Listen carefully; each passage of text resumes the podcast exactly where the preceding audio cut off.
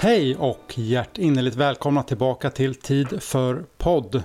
Och vi är framme vid vårt välannonserade 62 avsnitt fyllt av skamfulla produktplaceringar, snabbklippta trailers och fulphotoshoppade affischer. Och eh, dessutom måste jag säga att dagens avsnitt sponsras av Sarda Dream. Så, jag heter Rickard som vanligt och vilka tre reklamstinna poddkompanjoner har jag med mig? Ja, det är Otto här. Det är Emanuel. Och eh, Emil. Mm. Men hur är det med er sen sist? Ja, men det är bra med mig. Eh, ja, jag, jag har absolut ingenting intressant att säga om, om mig och mitt liv just nu, så jag, jag nöjer mig med att säga att det är bra med mig. Det är gött att leva för dig helt enkelt, Emil. Eh, ja, varken mer eller mindre. Mm, fem av tio. Ja, en sexa kanske. Det känns som du har skrivit väldigt mycket på sistone hur dina dagar är i, i Bond-termer. Senast var det väl att du hade en avtack-dag. Avutack till-dag. En lång, eh, tråkig dag för att anta att du menar. Man, Ja, kunde skippa, man kunde skippa allt efter typ inledningssekvensen. Vilket är typ frukost. ja men faktiskt. Man, man hade kunnat liksom hoppa direkt till eh, tandborstningen på kvällen. Tandborstningen på Golden Gate Bro. Ja, exakt. Ja. Man kommer hem efter jobbet och inser att jaha, den här dagen får jag aldrig tillbaka. ja, exakt. Istället för Colgate så är det Golden Gate liksom. Ja, nej men absolut. Allra först kan jag säga att det är bra med mig också. Ehm, Sex av tio är väl passande för en typisk novembervecka. Eh, och eh, ja, så är det med det. Nu tycker jag att vi plöjer oss vidare in i avsnittet och innan vi pratar... Ja, jag vill gärna säga hur läget var med mig också. Så, sa du inte det? Nej, det gjorde jag inte. Sämsta Alltså, inledningen någonsin. Allt har aldrig behövt klippa så här mycket i en inledning någonsin. Han har klippt mer i den här inledningen än vad han klippte i hela förra avsnittet. Den här inledningen blir sönderklippt som Quantum of Solace. Det blir Åh, det är fan. Vi tar in Stuart Baird så fan får han styra upp det här. så bara reda ut det här. Ja. Hur är det med dig Emanuel? Hur är det med mig? Ja, ja det, det är väl helt okej. Jag är förkyld igen. Oj då. Eh, Det är jävligt mycket att göra på skolan, lite tentor och sånt där. Inför förra podden var man ju jävligt extas. Man var i extas helt enkelt när vi träffades och satt i Stockholm och sådär. Eh, Det är det ju inte just nu då. Mm. Så det- just nu är det väl typ Nej. fem av tio. Varken mer eller mindre. Mm. Sjukt ointressant är det just nu. Det känns ju som att eh, våra liv är ungefär på samma ställe just nu. Ja. Ja, Eh, inte inte alltså geografiskt men känslomässigt. nej, nej, det förstår jag. Ja, jag har haft Moonraker-dagar de senaste tre, typ fyra. Har du varit uppe i, uppe i det blå? Nej, men det har varit lite karneval rent känslomässigt. Jaha, vad härligt. Ja, det känns kul. Ja, ja. men det är gött. ja okej. Nu ska vi försöka samla oss här. Eh, och så tycker jag vi drar vidare lite. Och innan vi ska då eh, dra in i reklamvärldens förlovade Bondland så har vi vår nya, vårt nya inslag, Faktautmaningen, som jag tycker att vi hoppar på direkt. Och då vill jag helt enkelt ge ordet till Emil. Eh, tack, får jag väl säga. Mycket eh, motvilligt tack, för nu är det ju, har det ju till slut blivit min tur att göra det här. Och jäklar vad svårt det här är. Det är brutalt svårt. Och jag hade ju faktiskt en plan på vad jag skulle göra, men det fick jag slänga i papperskorgen insåg jag ganska sent, så jag fick hitta på någonting helt annat. Eh, men jag lyckades i alla fall hitta en grej som i alla fall har lite anknytning till det vi ska snacka om idag. Och eh, eftersom att jag också är fyra på bollen så har jag kunnat lära mig lite av er och jag har noterat ett mönster här. Och det är att alla ni brukar, eller alla ni har inlett med en fråga. Känner ni till det här? Känner ni till den här personen? Så jag ska väl inte vara sämre. Då, eh, jag tänkte fråga er, vet ni, eller känner ni till Booths gin? Eh, nej. Nej, alltså det är så jävla bra. är, det, är, alltså, är det ett namn eller är det en gin som heter Booths? Eh, det, ja, den gin, eller var en gin rätt- rättare sagt. Okej. Eh, Jag googlade det och tydligen så är det, det var, det, nu finns det inte längre. Men det var i alla fall Nej. ett gin som började produceras någon gång på 1700-talet, så gamla anor och sen av någon anledning så Ja. finns inte det här märket kvar. Men eh, vad har då det med Bond att göra överhuvudtaget? Eh, jo, därför att dagens eh, avsnitt ska ju handla lite om produktplaceringar. Och då lyckades jag hitta lite info på vad Fleming tycker om det här och eh, lite hur han har varit utsatt för det får man säga, eller utsatt. Hans relation till det. För Booths gin är nämligen ett av de märken som, eh, ett av de företag som hörde av sig till Fleming och bad honom göra reklam för det. Och Fleming var lite skeptisk till att göra reklam, han personligen. Eh, jag kan läsa här först vad han, vad han eh, sa om att själv göra reklam för Booths gin. Det här är ett brev som han skrev. I don't know how the gin thing is going, but I couldn't bear shirts. I don't mind James Bond's name being used, but I'm afraid I don't want to. I don't want my name to appear in promotional stuff. Så Fleming själv var helt ointresserad av att göra reklam. Han ville inte riktigt göra reklam och han fick som sagt väldigt ofta erbjudanden om att göra det, men han tackade alltid nej. Men han eh, tyckte i alla fall att det var okej att om Bonds namn användes. Och sen är det det här med produktplacering också. Eh, för där fick han också ett erbjudande av ett företag som inte vet vad det är.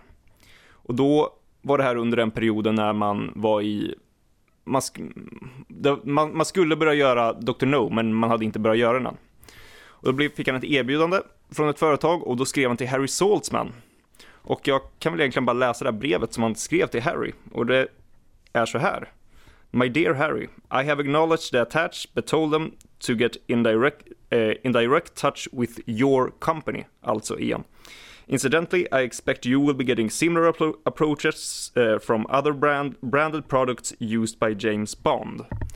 Uh, I don't know what your policy in this matter will be, but I have personally found that the use of branded names in my stories helps the, och så är det ett ord jag inte kan uttala, very similitude, so long as the products are quality products. Admittedly, one is giving free publicity to these people, but I don't think it matters as long as their products are in fact really good. Eh, så Fleming själv var egentligen inget stort fan av det, av det här med produktplaceringar, men han hade inte något emot att faktiskt ge reklam till, eh, till eh, ja, gratis reklam helt enkelt i sina böcker och det märker man också, han pratar ju väldigt mycket om märken och så vidare. Men det gör han för att han själv faktiskt tyckte om märkena och ingenting annat. Hmm. Jävlar vilken skarp spaning och passande till det här avsnittet framförallt. Ja, verkligen. Ja, det har jag inte reflekterat över faktiskt, att, uh, vad Fleming egentligen tyckte om produktplacering. Jag hade bara inte tänkt på det. Det är intressant. Där. Jag undrar varför han är så motvillig till att själv personligen uh, ja, göra reklam för saker. Mm. Men att han inte har något problem med att göra reklam före i samband med Bond. Vad liksom vad är egentligen skillnaden? Och det här brevet till Harry Saltzman det skrev han den 7 december 61 för ordningens skull. Ja. Ja men ja, kan man tänka att det beror på hur han associeras. Gör han reklam under sitt eget namn då blir han ju då blir han ju associerad direkt. Men om nämner det i sammanhang med Bond då, är, då kanske han kan komma undan med lite lättare ifall det skulle vara något med märket av olika anledningar. Han tar kanske en större risk om man gör det själv.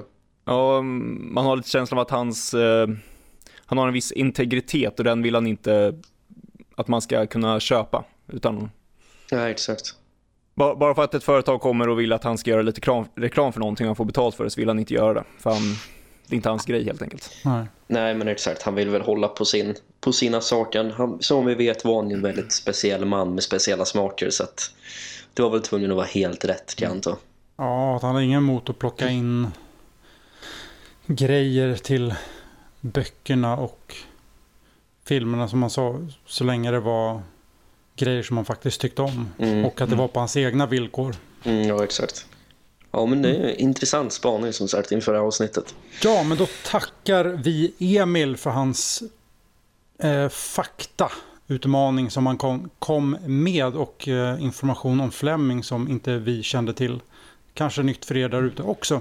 Och vi ska såklart skicka vidare faktautmaningen och eh, vi fortsätter väl enligt eh, rundans regler eller så som vi har kört att eh, den bollen går tillbaka till Emanuel antar jag. Jag är bort sen. Yes.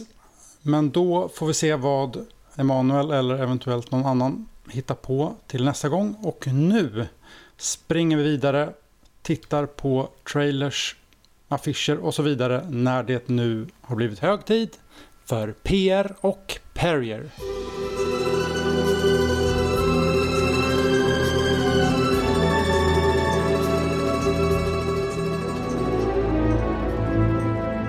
Lendo, Lendo.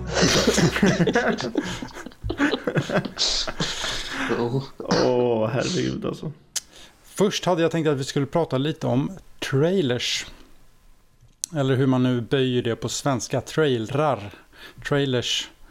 Um, nej men det första jag tänkte fråga, fråga egentligen, lite spontant sådär, om ni har några minnen, tidiga minnen eller andra speciella minnen kring Bond-trailers.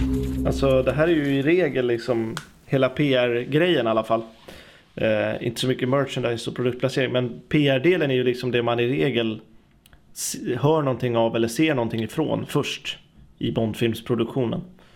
Eh, I form av trailer, trailers, eh, posters, eh, hela den biten. Så det, för, för mig har det i alla fall varit ett väldigt starkt Eh, en, en stark, det ger mig en stark nostalgisk känsla att titta tillbaka på trailers och, och postrar för den delen också. För att man liksom, de, när jag får tillbaka känslan av att nu jävlar är det igång, där går startskottet liksom. Um, och de trailerna jag kommer ihåg är ju um, uh, Quantum uh, Skyfall och um, Spectre. Uh, speciellt Skyfall-trailern. och alla klipp som släpptes och så, men speciellt trailerna. Det var, ja, det var riktigt eh, mycket nostalgi faktiskt. Ja men herregud, alltså de, bland de starkaste minnen jag har som Bond-fan är ju kopplat till, till alltså teaser-trailerna från de senaste, ja men åtminstone tre senaste filmerna. Eh, mm. Solace och Skyfall och framförallt och Spectre. Jag minns när Spectre-trailern kom, var väl i mars 2015 antar jag. Jag minns vi satt uppe tillsammans. Vi, Just det, 23.45 skulle ja, den komma. exakt.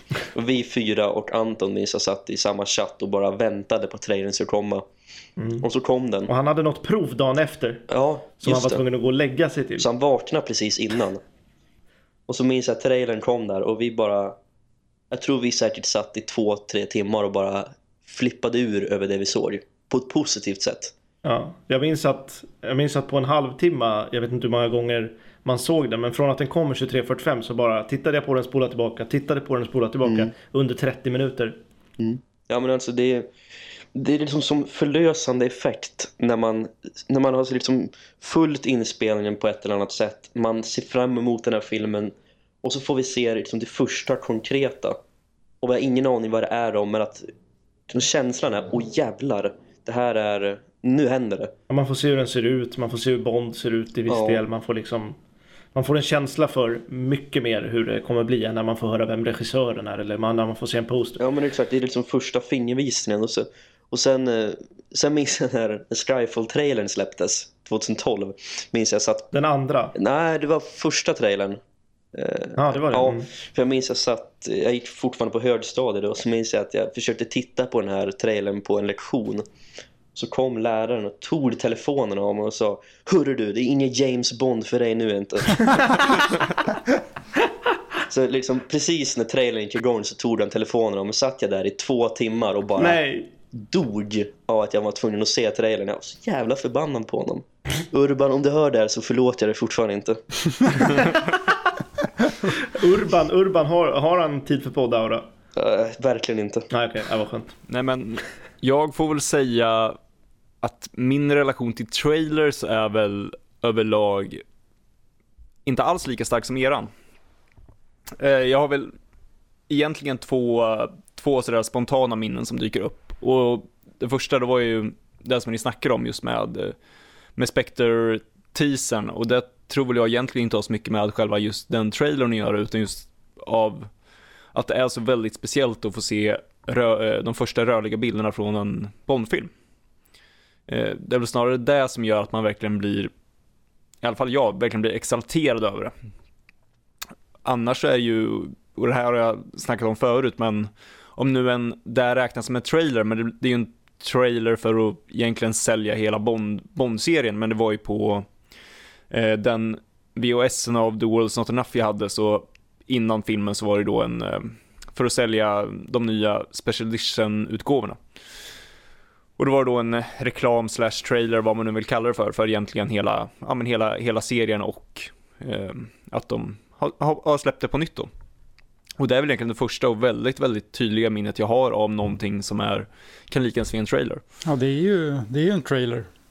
Det är bara att vi, det är det ju faktiskt. Ja, exakt. Eh, men i övrigt, jag vet inte. Jag, jag har aldrig varit en speciellt stor trailer-människa överlag tror jag.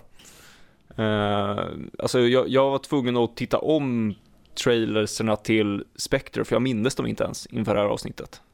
Uh, förutom den första teaser-trailern, för den minns jag väldigt tydligt, men det var också precis som Otto sa, att den såg man ju hundra gånger på en och samma, en och samma natt, så det, den ja. har ju etsat sig fast någonstans. Ja.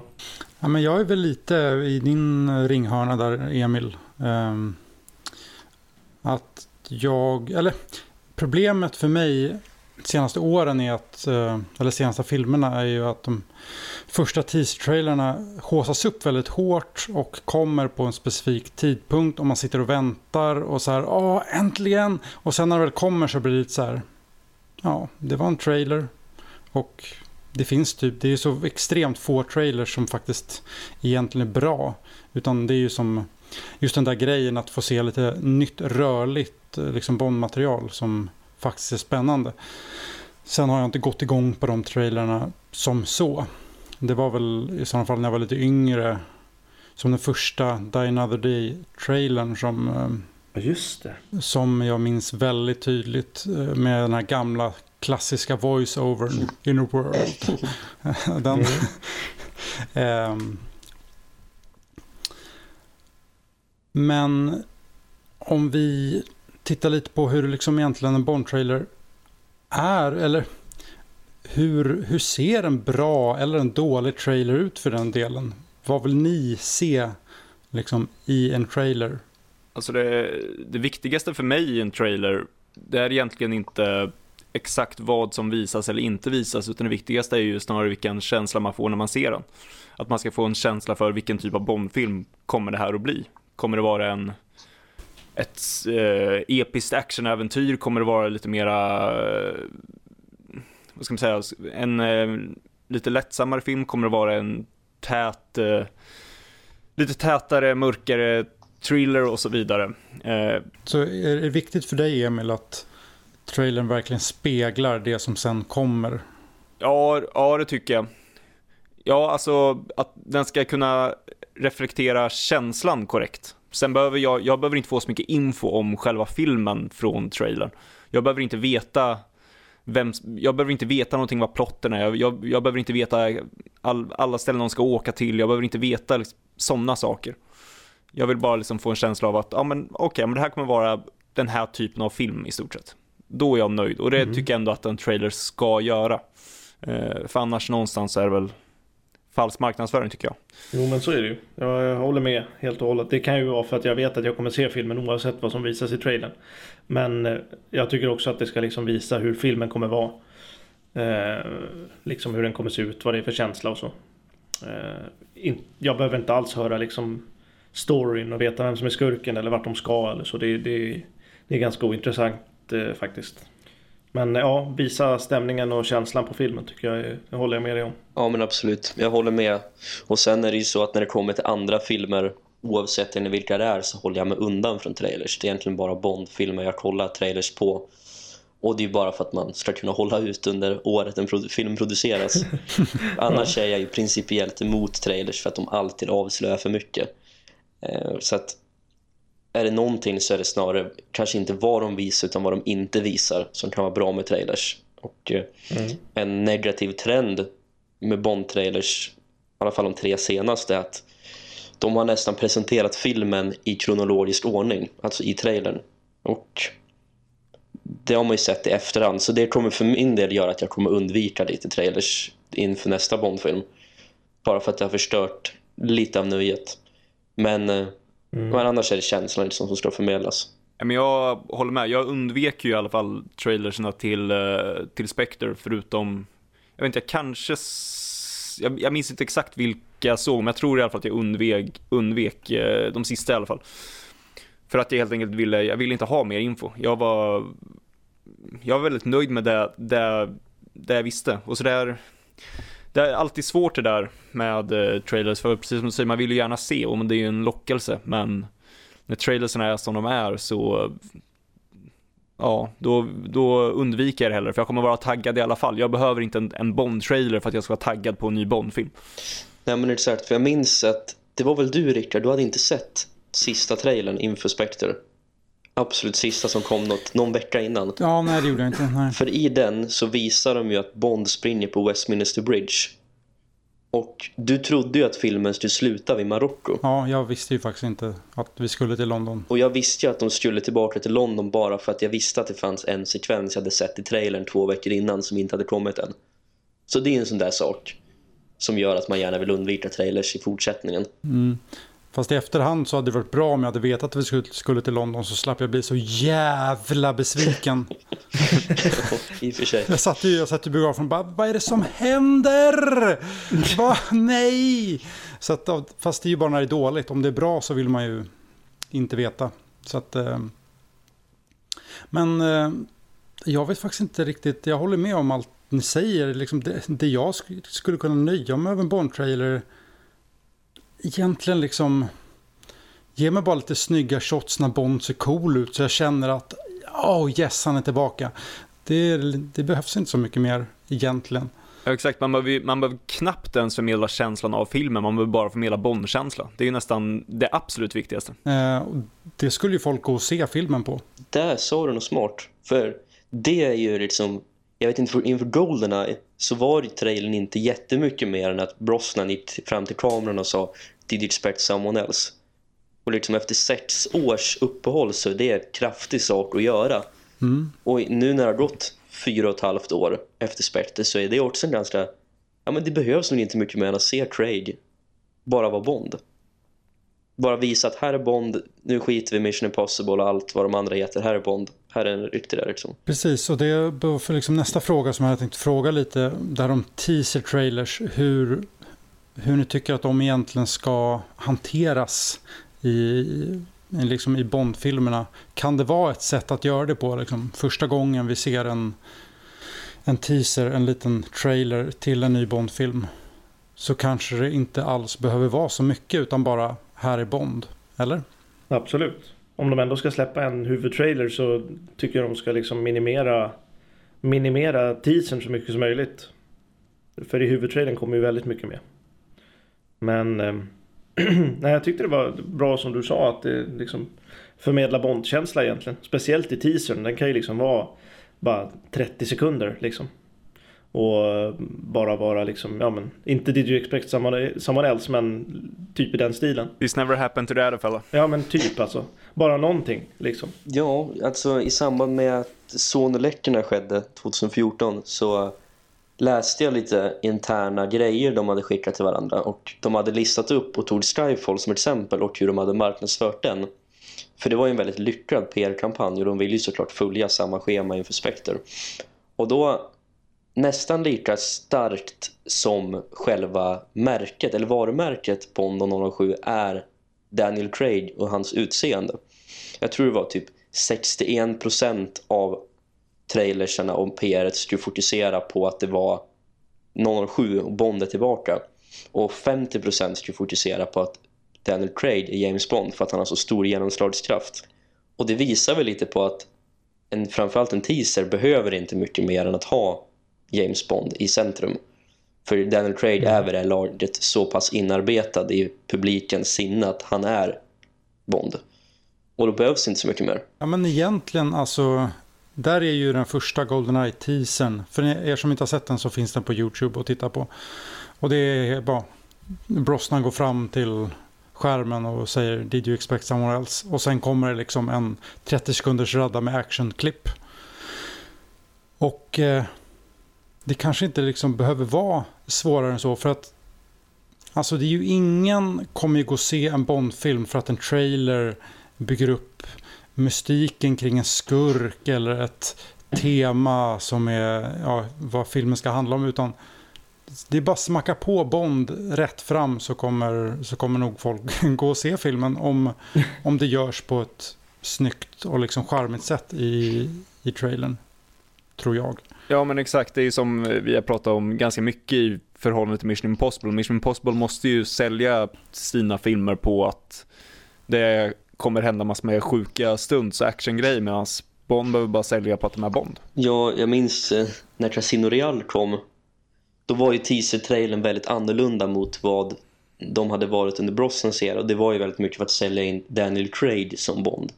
Och jag minns, minns och minns, men jag minns, när jag sett trailern i efterhand hur pass fräsch den är. Alltså fortfarande. Men de, de har ju förmånen och lyxen att de behöver ju inte etablera varken Craig eller Bond på det sättet längre. Utan släng upp honom där i en smoking så, så lyckas det. Jag menar, det har vi sett på den Omier-kampanjen som är lite överallt i världen. Alla vet ju att det där är Bond utan att det står explicit där i James Bond. Så jag menar... Det är rätt fascinerande ändå tycker jag att, att varje skådis i princip med undantag kanske för Lazenby och, och Dalton till viss del har liksom efter några filmer så har de varit Bond bara. Mm. Helt och fullt. Sean Connery blev det ju såklart eftersom han var först. Roger Moore tog över och blev det liksom, sen var han Bond. Brosnan blev det också liksom. Frågade man någon 99 vem är James Bond? Ja, det är, alla visste att det var Pierce Brosnan.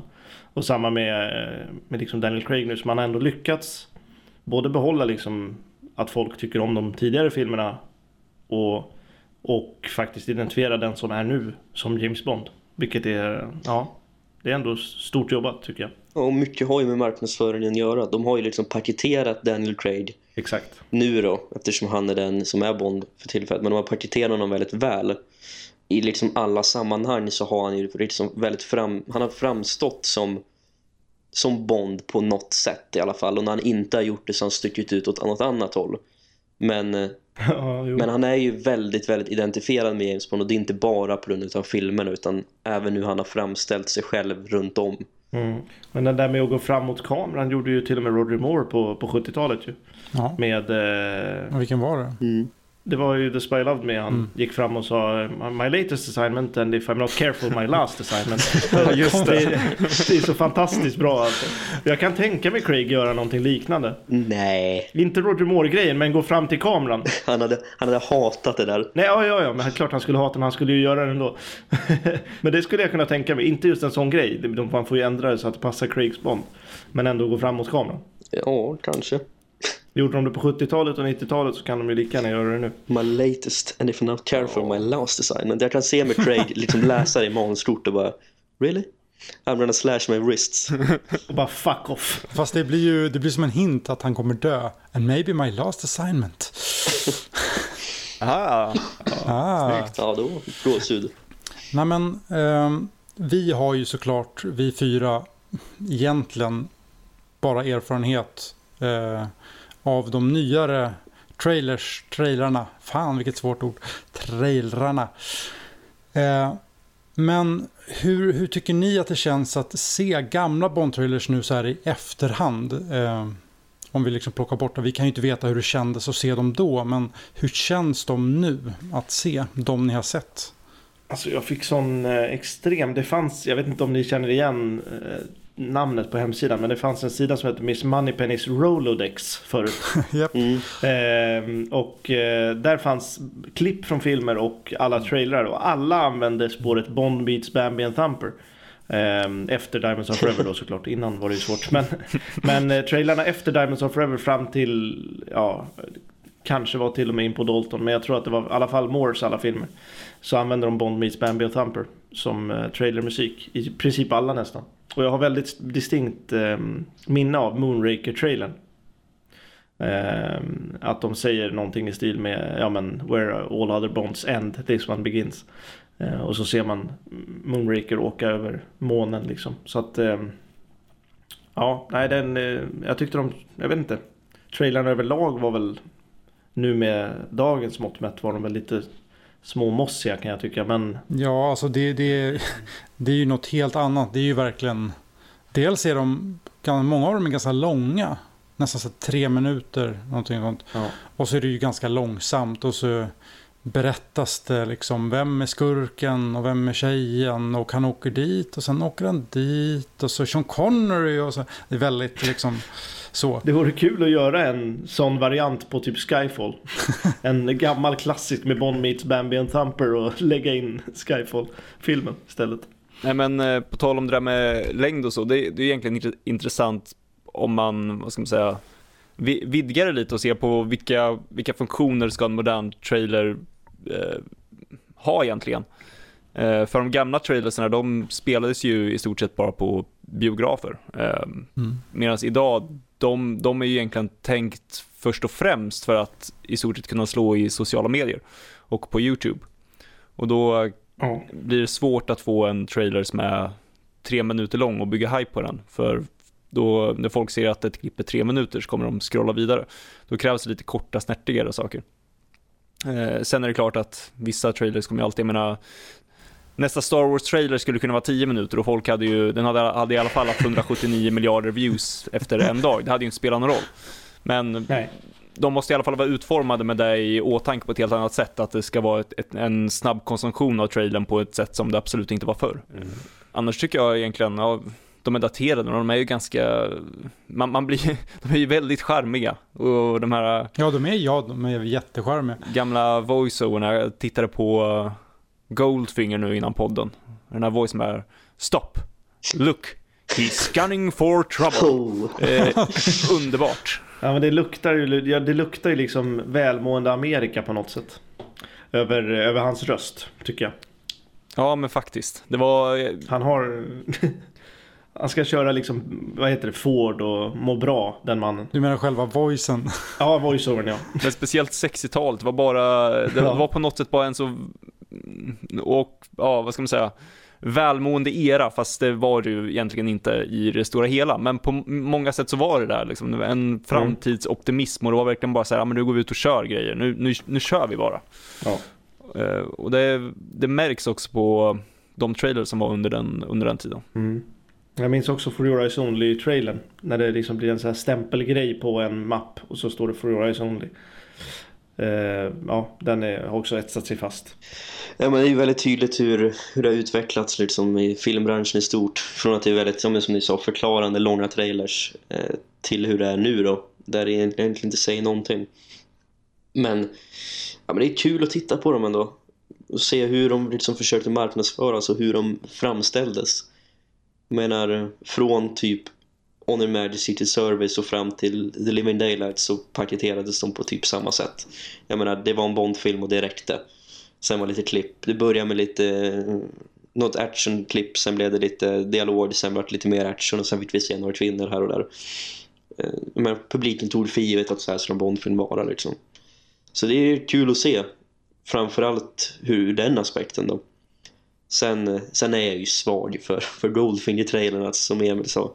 Den är ju, den är ju charmig på riktigt alltså. Eh, ja men jag älskar det. Jo men alltså jag tycker typ att nästan alla trailers från 62 till 89, alltså det, det är ändå, visst de är inte likadana, men det, det, är, det är ett sätt att göra trailers på och typ så de gjordes. Visa lite Bond, visa lite blandad action, men ändå ganska långsamma, långa actionklipp så. Och sen kommer Goldeneye och det var faktiskt Anton som tipsade om en artikel om om hur Goldeneye och första Mission Impossible, hur deras trailers faktiskt är och hur de satte standarden för nya sorters trailers. Och när man ser det och tänker på det så är det väldigt tydligt. Eh, Goldeneye som första tisdagen som, som vi sa, först går Brosnan fram till kameran och sen är det bara BAM! Det är så jävla snabb actionklippning på ett helt annat sätt än vad Bond har gjort tidigare. Och eh, det är ju såklart att det är så man, man uppdaterade sättet att göra trailers. Och då min fråga till er då är, tycker ni att det är positivt? Att utvecklingen har gått åt det hållet, att det är det är väl, väldigt mycket fokus på snabb action. Ja, alltså det är ju den naturliga utvecklingen. Det går ju som inte att komma ifrån. Sen om det liksom rent objektivt är bra det vet jag väl inte. Det, det tycker jag väl egentligen inte. Men, men ja, det är ju det är omöjligt att göra trailers som det gjordes bara på 80-talet. Så på så sätt så är det ju rimligt. jag hade väl personligen kanske sett ja men kanske nästan hellre en enskild sekvens som en trailer på en och en halv minut utan att vi får se tusen klipp på lika, lika tid. Så nej, egentligen inte. Jag tycker inte det är så jättepositivt. Jag håller väl med om det. Jag tycker inte det är så positivt. Samtidigt så eh, förstår jag ju fullt ut varför man väljer att göra det. För ska man förmedla känslan av att det här är en actionpackad, tät eh, film där det händer en massa saker, ja men då är det också naturligt att ha snabba klipp. För snabba klipp förmedlar den känslan av att det är den typen av film. Så det är inte så konstigt att, att man väljer att göra det. Eh, och jag tror säkert att, att det också funkar för att folks uppfattning blir annorlunda. Men rent personligen så är det väl kanske inte det som jag föredrar. Men det är ju intressant att Bond hade varit borta i sex år. Eh, under tiden så hade väl folk vant sig vid annat. Die Another Day, Batman, alltså de action-franchiserna. Die, Die Hard menar du? Die Another Day. Die Another Day sa du. Den har ingen vant sig vid någonsin kan jag säga. Den har inte någon vant sig vid. Nej, förlåt. Die Hard menar jag. Die Another Day kom inte 1990. Sa jag till dig? Ja. Ehm, och eh, precis, publiken hade vant sig vid ja, att Bond inte var där. Och sen kommer då en helt ny typ, typ av trailer och som är Goldeneye och som bara visar liksom vi är action och Mission Impossible gjorde det på samma sätt eh, ett år senare. Eller om det ens var kanske bara ett halvår senare. Men det, det, det måste ha varit ett statement för dem att verkligen testa den här nya trailern för att bryta in i den genren. Det, det blev ju lite som en ny start för Bond-serien, tänker jag. Man kommer in och gör ett statement. Ja, och Bond var tvungen att visa att de fortfarande är med i svängarna och är modern. Och då måste man ju liksom ligga i, i, i bräschen. Ja, jo. Nej, men det är intressant att de faktiskt gjorde det med, med hela paketet verkligen. Inte bara uppdaterade en ny Bond och tog in en kvinnlig M utan de gjorde liksom allt de kunde för att uppdatera Bond. Även trailerna som man kanske inte skulle tänkt så mycket på annars. Men eh, ja, det är bra jobbat tycker jag. Mm. Um, Men på utvecklingen håller jag med om att den inte nödvändigtvis är positiv. Men den är oundviklig. ja, exakt. Om inte Bond-serien ska verka mossig så måste den ju följa med. Även i trailer-modet så att säga. Sen är jag lite förvånad för jag minns det var ett tag, men särskilt runt 2014-2015 att det var en grej att typ släppa filmens första 8-9 minuter som ett helt klipp på Youtube. Jag minns att de gjorde det Va? med de här, The Amazing Spider-Man.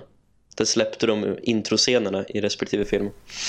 Eh, och Bond-filmerna är ju gjorda på det sättet att det skulle nästan vara optimalt för en studio att släppa pre-title-sekvensen på Youtube två veckor innan. Mm. Men jag är innerligt glad att det inte har skett än. Ja, samtidigt så är ju, det är ju någonstans pre-titles är ju en av de grejerna som man ser fram emot när man går in i biografen. Man vill se, okej, hur är pre-titeln? Mm. Och att då släppa den några, ett par veckor innan.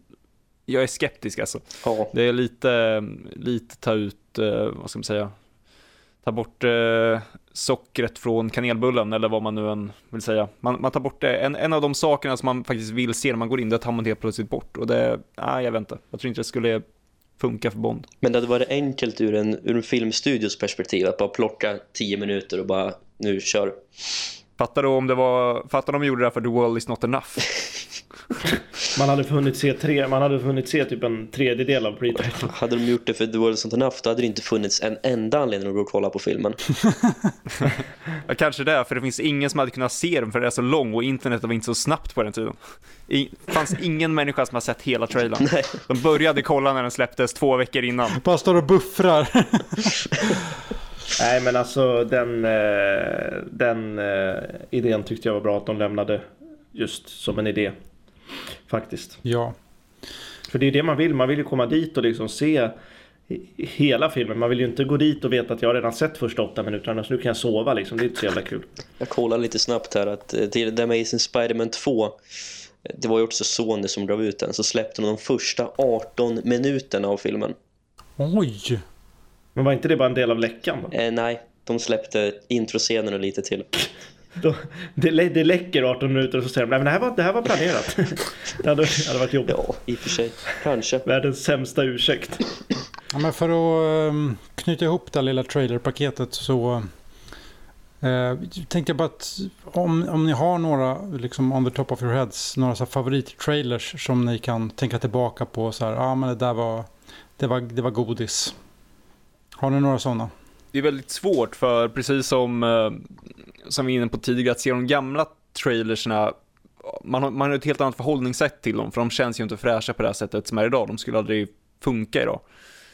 Och ska man då säga favorittrailer som jag tycker gör ett bra jobb på att sälja filmen så försvinner ju nästan alla de gamla bort på det här sättet. Även om jag är väldigt, väldigt charmig av både eh, Dr. No och eh, Goldfinger. Men ska vi ta de nya som jag tycker har funkat väldigt, eh, väldigt bra så är det väl kanske framförallt eh, Casino Real som Emanuel sa tidigare att den känns fortfarande fräsch, jag håller med om. Den är, alltså det, det skulle nästan kunna vara nästa Bondfilm i stort sett om man, eh, om man tar den trailern. Och sen också givetvis eh, första till eh, Skyfall som jag också tycker är väldigt härlig. Mm. Med undantag för musiken som är väldigt konstig, men Ja, nej, alltså, um, ja, det är svårt att tänka på de tre senaste för det, det jag, kan, jag kan inte vara objektiv. Jag tänker bara tillbaka när jag såg dem första gången. Så att jag tror att det finns en trailer som jag alltid har varit svag för och det är jävligt otippat. För att trailern är ju bättre än filmen. Så det är ju, det är ju trailern till Do World is Enough. Fan vad jag älskar den trailern.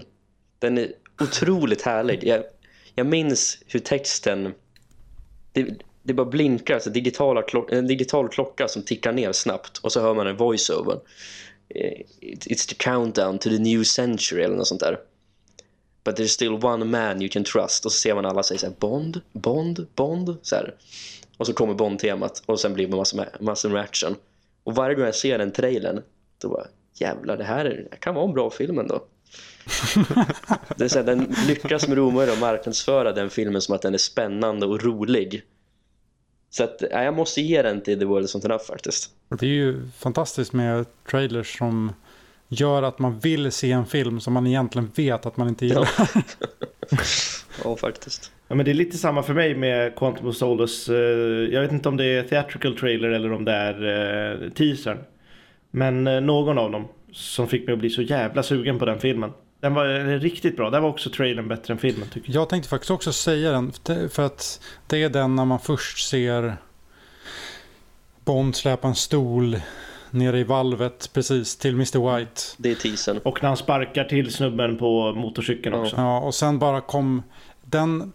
Jag är så extremt svag för den och det skulle med att jag har inte jättemycket minne från den trailern från 2008. Däremot när jag sett om den nu så bara jävlar vad jag älskar Bond när jag ser den trailern. Ja. För den, Ja. den bygger upp stämningen väldigt bra. Och sen när väl action kommer så bara matar den med typ alla de snyggaste kameravinklarna från filmen. Och bara så här. Ja, den är riktigt eh, god.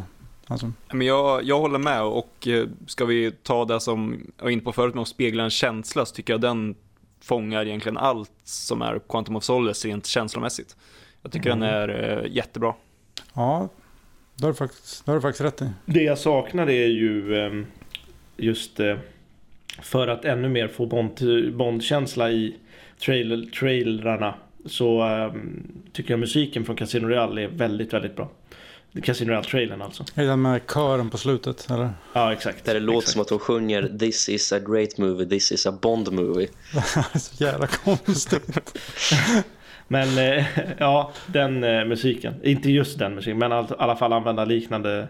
För nu är det ju, nu är det ju, låter det ju verkligen som de har tagit random stock music bara. Som de har liksom, skulle kunna vara med i senaste John Wick-trailern liksom. Och det, det gör mig irriterad. På, samma, på samma sätt som musiken i Skyfall och Spectre gör mig irriterad till viss del. Förutom i trailern Spectre att de faktiskt har med Secret Service-temat. Mm. Av en outgrundlig anledning. Ja, det är konstigt. Men bra. Eller det är inte så konstigt, men det är, det är ju... eh, Ja. Man blir ju taggad när man hör det. ja, det blir man. Och sen var det ju med i en trade just på klippet när han kör runt i tomma rum liksom. Ja. Ja, ja. Det finns eh, för övrigt ett klipp på Youtube med alla trailers i kronologisk ordning. Den är en timme och fem minuter. Så där har man något att göra om man har en tråkig eftermiddag. ja jo. Och där är det väl, jag vet inte vilka trailers det är. Om det är huvudtrailerna eller... För jag har skummat igenom den några gånger. Ja, strunt samma. Där har, om ni som lyssnar inte har, kanske inte riktigt har kollat på de lite äldre någon gång så leta upp dem på Youtube. De finns där och är väldigt charmiga. Ja. Hälsar Emil. Lät som du promotade dig själv Rickard. om, ni inte har kollat på dem, om ni inte har kollat på dem lite äldre så är de fortfarande väldigt charmiga. Och, Kan man ta med på sin Tinder-profil. Jag är väldigt charmig, hälsar Emil. jag, ti- jag tillhör de lite äldre men man kan fortfarande titta på mig. Jag är lite charmig. Ja, jag vill bara tillägga en sak för jag vet inte om jag kommer få in det någonstans i, längre fram i avsnittet. Men apropå besvikelse och PR, PR-spektakel med Bond så var det ju efter Spectre så blev det ju riktig torrläggning i eh, informationsväg. Och så kom det ju det här beskedet att det skulle släppas någon nyhet. Bara. Och så var det en jävla serietidningsjävel som skulle komma. Och så blev man, vi bara jävlar nu kommer, nu släpper de regissören, nu släpper de inspelningsstarten. Så släpper de en jävla serietidning. Ja, Och då blev min att jag, var- då, då kände jag så här, nu, nu skiter det sig, nu lägger de ner serien känner jag. Det var, jag var så jävla less bara just där och då. För vi hade hypat det och tänkt så här, nu jävlar händer det något. men det var ju som efter Danny Boyle hoppade av så var det ju samma sak. Ja men det här var ännu värre Då var det ju nästan. typ att ja, nu har Danny Boyle hoppat av men det är fortfarande 20% rabatt på 007 shop på deras officiella hemsida. Och så, jävla dåligt plåster Ja, men på det- såren. Det här, med serie, det här med serietidningarna var ju, alltså det var ju typ 2016 någon gång Ja. tror jag. Ja, okej. När vi precis hade börjat med podden. Men ehm, nej, men å andra sidan så minns jag exakt vilken extas jag blev i när jag fick eh, se eh, pressmeddelandet om att ja, det här är regissören, vi ska börja spela in där och då. Då satt jag bara och log i en kvart, typ. Men det är intressant nu när vi pratar om det också för att du och jag Otto vi är ju betydligt mer benägna att hypa upp saker. Och det är väldigt tydligt nu när vi snackar trailers att vi är jättesentimentala. Vi minns exakt vad vi gjorde när vi såg trailersna. Ja, och Skyfall-klippet som släpptes på Soundcloud. Ja, Det, ja. medan Emil och Rickard är betydligt mer rationella när det kommer till såna här saker. Ja, men alltså det känns som att Emil och, Emil och Rickard reagerar på, på ett sätt och vi reagerar i full extas liksom. När det händer något. Vi liksom hoppar och skriker och ja men hela grejen med OS-invigningen och Skyfall-klippet Ja, som vi ni är hörde. Alltså. faktiskt lite orimliga på det sättet. Men, Sky, men Skyfall, jag hävdar fortfarande att Skyfall-klippet på låten med, med Adele var ju riktigt, eh, det var, det var gåshud alltså.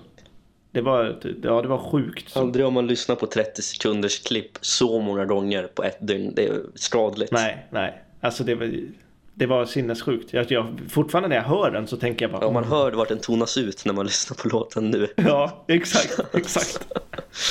Precis innan refrängen kommer liksom. Okej, nu, eh, precis, nu hoppar vi vidare så att det här inte försvinner iväg i någon nostalgi. eh, Ja, det kommer det bli ändå. För nu eh, har vi pratat om trailers, eh, vilket ju egentligen är bland det första vi får se, i alla fall när det kommer till teaser- men eh, det är nästan andra viktigaste, eller nu för tiden kanske ändå är viktigare på något sätt, är ju filmaffischerna.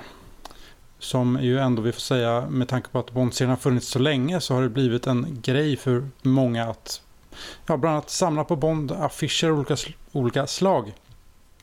Och då vill jag egentligen fråga, har ni några affischer hemma? Kanske till och med uppe på väggarna? Jag har eh, affischen till eh, fjärde Apornas planetfilmen, men jag antar att det inte var där du menade.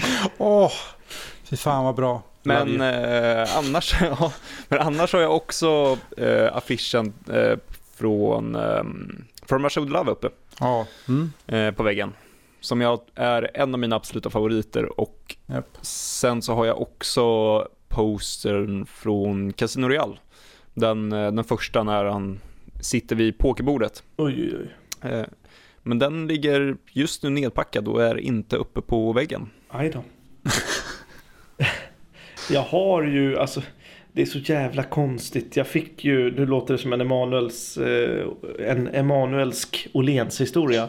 Men eh, jag, fick, jag fick ur eh, så här busskurer så har de ju reklam. Och så var det en kompis till mig i tredje klass som ehm, stod och väntade på bussen när de höll på att byta. Eh, vad heter det? Reklam. Och då var det just en poster eller affisch till Die Another Day. Som var där. Han bara, kan jag få den? De bara, ja vi ska ju bara slänga den i alla fall. Så ta den. Så fick han den, kommer den till skolan, den så här, alltså busskursstorlek så den var jävligt stor. Eh, så den fick jag av honom. Eh, så det är typ den enda Bond-affisch jag har haft. Och det var Die Another Day liksom. Ah, fan. Den satt uppe på väggen eh, i typ 10 år hemma hos mig. Sen insåg jag vilken skitfilm det var och då tog jag ner den. Men jag har kvar den. Det slog mig nu att jag minns inte ens var någonstans jag fick Casino Real-postern ifrån. Om jag har köpt den eller bara fått den eller jag har ingen aning vad, vad, hur, hur tusan, var kommer den ifrån? Medan jag och Otto vet exakt hur vi skaffar våra grejer. ja, ja. Väldigt symptomatiskt. Ja. Nej, men jag har ju The Living Daylights eh, bredvid, bredvid mig här. Eh, bredvid skrivbordet. Och sen har jag väl, vad har jag? Jag har lite grejer eh, nerpackat också. From Rush with Love. Eh, en till Living Daylights.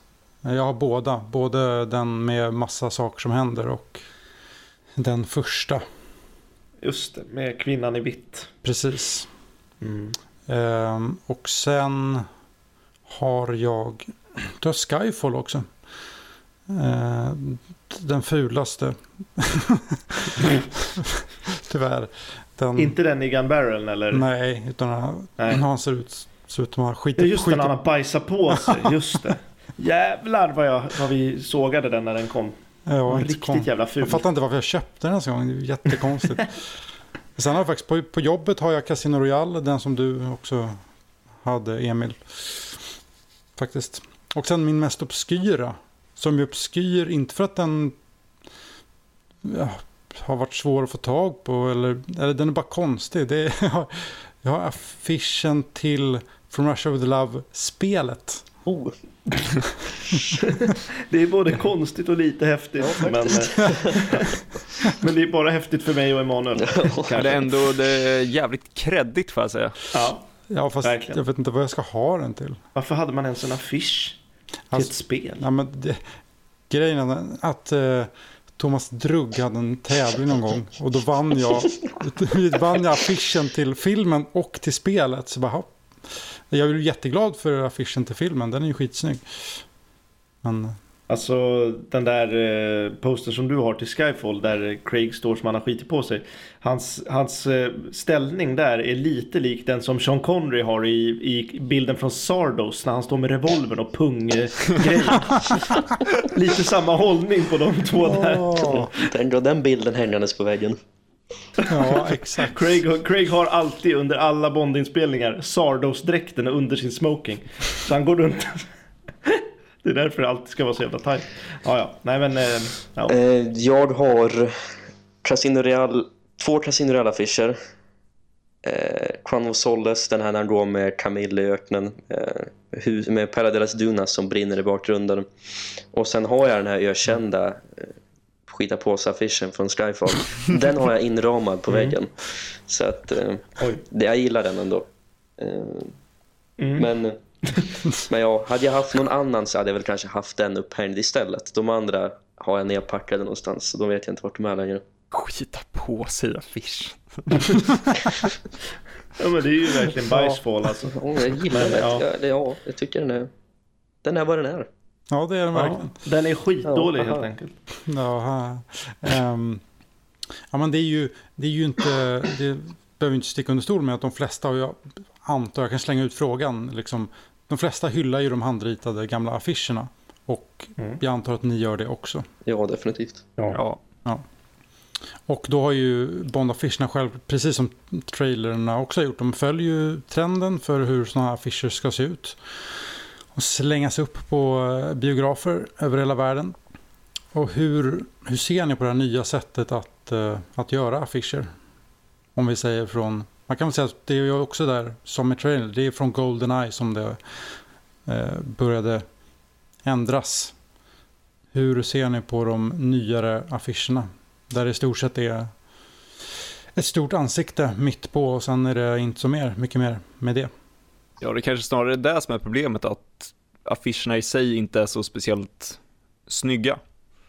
För att, att de har valt att göra det genom helt andra metoder och bla bla bla bla, bla ja, fine. Det, det, spelar, det spelar egentligen ingen roll eh, på det här sättet hur du gör det. Det är ju snarare utformningen på det som är det viktigaste och det är väl det jag tycker att det är det, det har gått ganska mycket utför för det mesta. Jag, jag gillar verkligen den Casino Real-posen som jag snackade om tidigare som jag har, men i övrigt tycker jag att det är väldigt, väldigt få minnesvärda postrar sen Ja, egentligen sen The Living Daylight, för License to Kill är inte heller så jättemycket att hänga i julgranen om man ska vara ärlig, men eh, ja.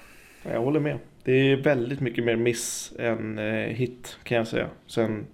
ja, från Goldeneye framåt. Är det inte så att det är egentligen ganska tydligt nu när jag tänker efter att att de är så jäkla noggranna med att verkligen marknadsföra vem som spelar Bond nu för tiden. Mm. Det är verkligen mm. Craig stort. Men han är liksom oftast nästan ensam på eh, affischerna. Och det var väl lite likadant med Pierce Brosnan också. Att det skulle mm. liksom framhävas att det är han som är Bond för att liksom, ja, verkligen marknadsföra honom på ett sätt. Kanske mer än, än filmen på vissa sätt. Medan om vi går tillbaka lite så är det liksom inte Bond inte i centrum på samma sätt i de äldre affischerna. Nej, så är det ju. Så är det ju verkligen. Nu är det ju nästan så om man tar de två senaste så är det ju knappt någonting från filmen med på, på affischerna. Det är ju liksom bara, bara Bond i princip.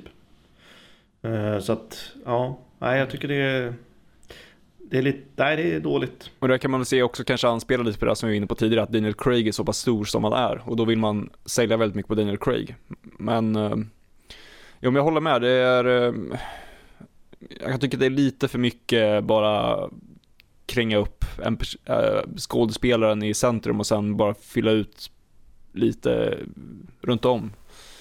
Det, jag vet inte, de, de, har, de har inte riktigt samma skärm och jag, på, på något på det här sättet och samt, jag tycker också det är så här att det är jag vet inte, jag, jag har i alla fall förknippar Bond-affischerna väldigt mycket med just den stilen som det var fram till The Living Daylights, ungefär på det sättet som många många tänker sig i Star Wars-affischerna att de ska se ut på ett visst sätt. Och då gör man det oavsett om filmen släpps eh, 2018 eller om den släpps ja, när den släpps, det spelar ingen roll, man fortsätter på samma, i samma, på samma stil. Och där kan väl jag tycka att det hade det kunnat varit något för Bond faktiskt att göra 95, att ändå fortsätta.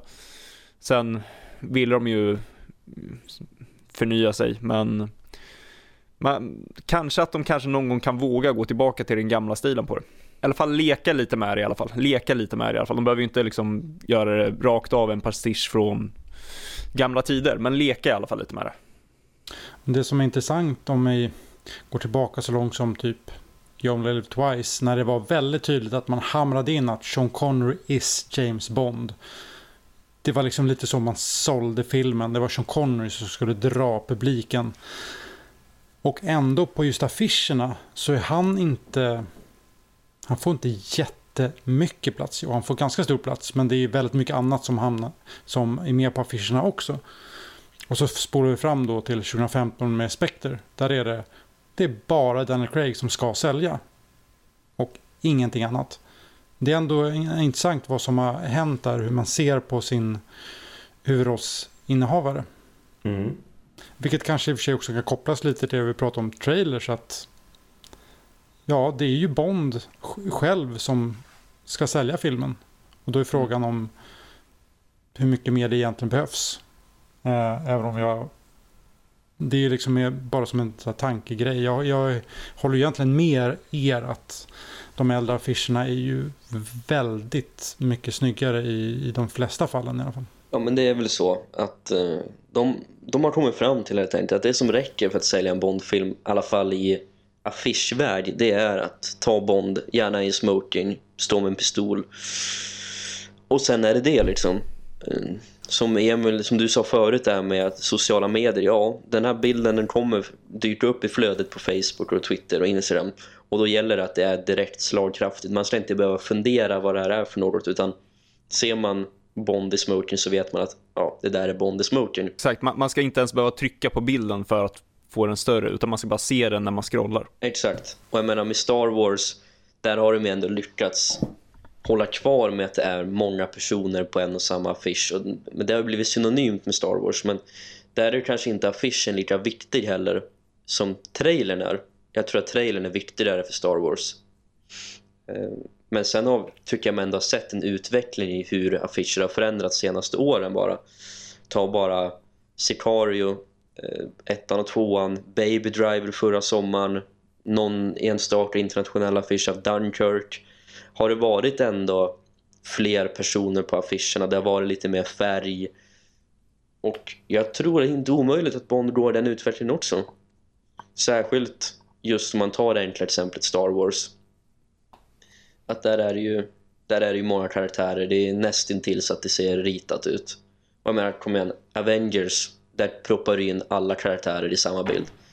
Så jag hoppas på att det kommer bli lite mer dynamiska affischer inför Bond 25. För man behöver ju inte gå tillbaka till handritad för att det ska bli som förr i tiden. Man kan ju fortfarande ta liksom ja, men, eh, en, ett foto, liksom, en bild av Bond och det som händer i filmen och slänga in det och göra en affisch av det fungerar ju liksom. Ja, Casino Royale var senast så det var inte länge sedan. Ja, jag menar det. Jag menar det. Och vill man få en handritad stil på det så kan man göra det i datorn med om det så är det. Ja, precis. Jag menar det. Det är ju inte så att någon måste sitta med en penna för att jag ska bli nöjd liksom. Nej, men sen eh, just det du sa, just det där med färg, det är det kanske är det som gör att jag inte riktigt går igång på dem, för alla, alla de sena posterna, de går liksom i en enda skala. Det är antingen så är hela, hela affischen går i grått eller svart eller blått eller lite beige eller lite silver eller vad det nu är för någonting. Det är bara en enda färgskala över hela posten. Mm. Medan de gamla sprakar av färg. Det är ju alltid no någon färg som är liksom huvud bottenfärgen så att säga givetvis. Men eh, allting är inte bara en och samma färgskala. Ja men exakt. Men sen har de ändå gjort ett ganska bra jobb med IMAX-affischerna i USA. I, till Skyfall så var den här när Bond står med, sin, med Aston Martin DB5 och har Big Ben i bakgrunden. Och till Spectre så är det bara närbild på Craig när han har på sig den här Day of the Dead-masken. Och då var, ja, men det var lite innovativt och då ryggde man tillbaka lite. Ja, det var precis. Det var i alla fall det var något nytt i alla fall. Mm. Ja, så det finns potential. Har ni eh, har ni några liksom personliga favoriter sådär? Uh, nu har vi hört lite vad ni har hemma och det kan ju vara en fingervisning men det är ju inte alla, mm. det är inte alla som man alltid får tag på så att säga. Nej. Av de affischerna man skulle vilja ha kanske. Nej. Alltså jag, ja, jag vet inte, jag har alltid varit svag för den uh, The Living Daylights affischen där det händer saker. Mm. Den som jag har bredvid mig nu.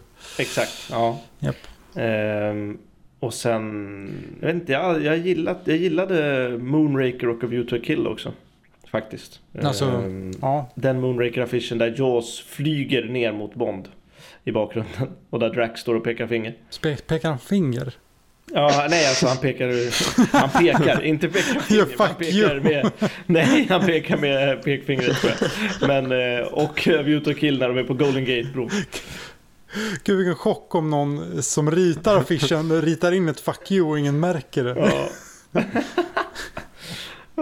Nej men de, de tre då om jag måste välja.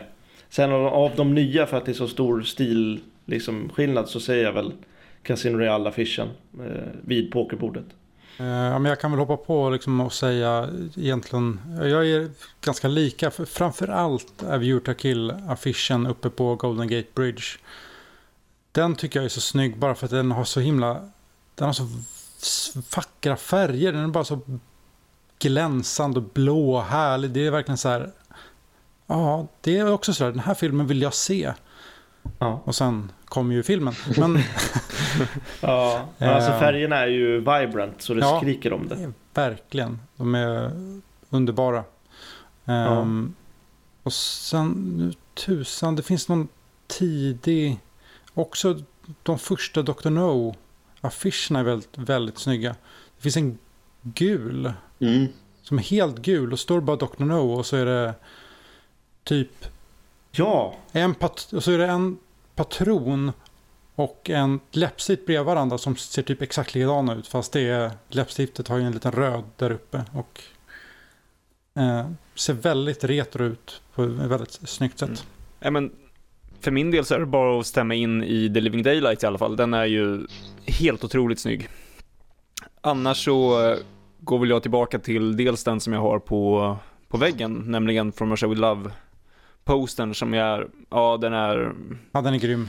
allting, allting är bara rätt i den. Och sen så är jag också väldigt, väldigt svag för eh, Thunderball, eh, Thunderball postern.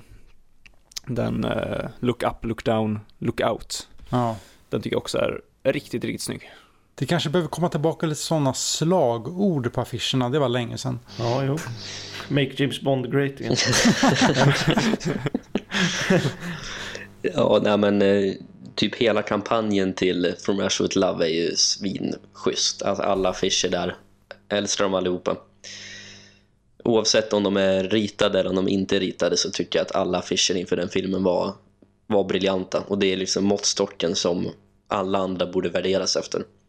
Och på senare år så är det ju klockrent. Alltså första affischen till Casino Real är ju fantastisk. Den sitter vi på, vid.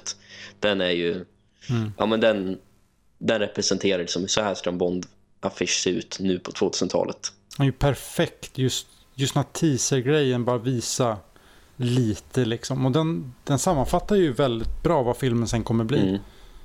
På ett väldigt enkelt sätt. Ja, faktiskt. Det hade kunnat vara vilken Bond-skådespelare som helst av de fem tidigare som hade kunnat suttit vid reporterbordet. Jag tycker det är apropå slagord så gillar jag ju dem från, det har inte med Bond att göra men från första Johnny English-filmen. He knows no fear, he knows no danger, he knows nothing. Den är fantastisk alltså. Ja, just det. Det är så jävla bra. Ja. He knows nothing. You know nothing Mr. Bond. Ja, nej men eh, den är, ja, den är god. Mera slagord i Bond-postrarna vill jag fan ha.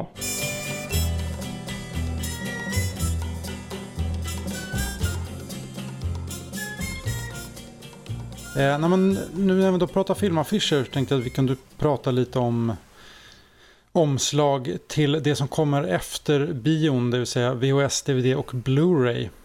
Det finns ju ett uppsjö av utgåvor eh, som ser ut på alla jävla möjliga sätt eh, man kan tänka sig. Eh, ja, uppe och nere och fram och bak. Ehm, Det har du fan helt rätt i alltså. Ja, men, först tänkte jag bara fråga rätt ut, liksom, hur tycker ni egentligen att de här, nu när det kommer nya utgåvor, hur ska de se ut? Ska det vara originalaffischer? Ska de inspireras av affischerna? Ska det vara något helt nytt? Va, hur, hur, ja, hur ska de göra?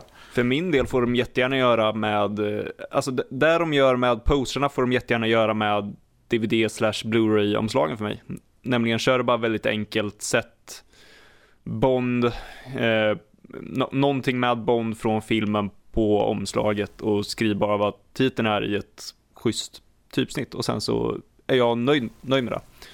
Eh, för min del behöver det inte hända en massa saker på omslaget utan jag gillar bara enkla eh, minimalistiska omslag. Eh, så för mig får de jättegärna göra det, men de verkar ju gilla att göra det med posterna istället. Så ja, Ja, alltså jag vet inte. Jag har inte så mycket preferenser egentligen vad det gäller Bond. Alltså omslag, vad jag vill ha och så. Det är ganska svårt tycker jag. Ja, men om man tänker, vi har ju de här, när kom de? 80-talet någon gång? De här VHS-erna när det var liksom en gun barrel och så var det originalaffischen i gun barrel. Just det, de där gråa va? Gråsvarta. Ja. Precis, Mm. klassiska, precis. Mm. Och så har vi, det är ju ena liksom, det är nästan ena änden på hur man kan göra det för att det, här, för att det ska se Bond ut liksom. Ja. Och så har vi det här nya när de bara har en liksom photoshopat Sean Connery så att han ser 12 ut. Och så, Alltså det är ju det, det, är det fulaste jag har sett. Alltså det, de omslagen är fulare än alla affischerna jag har sett tror jag. Nästan. vilka, vilka omslag då? Blu-ray-omslagen. de, de senaste som kom för, när kom de? Ett eller De två där- år sedan kanske? Ja, de där vita. Eller vad fan det är. De är jävligt ljusa. Precis, och så har de tagit en bild från filmen och retuscherat den till Ja, total ja. omisskännlighet. Men de har, de har smetat ut ansiktet också. De har liksom dragit ner skärpan så att det ska se blurrat ut liksom.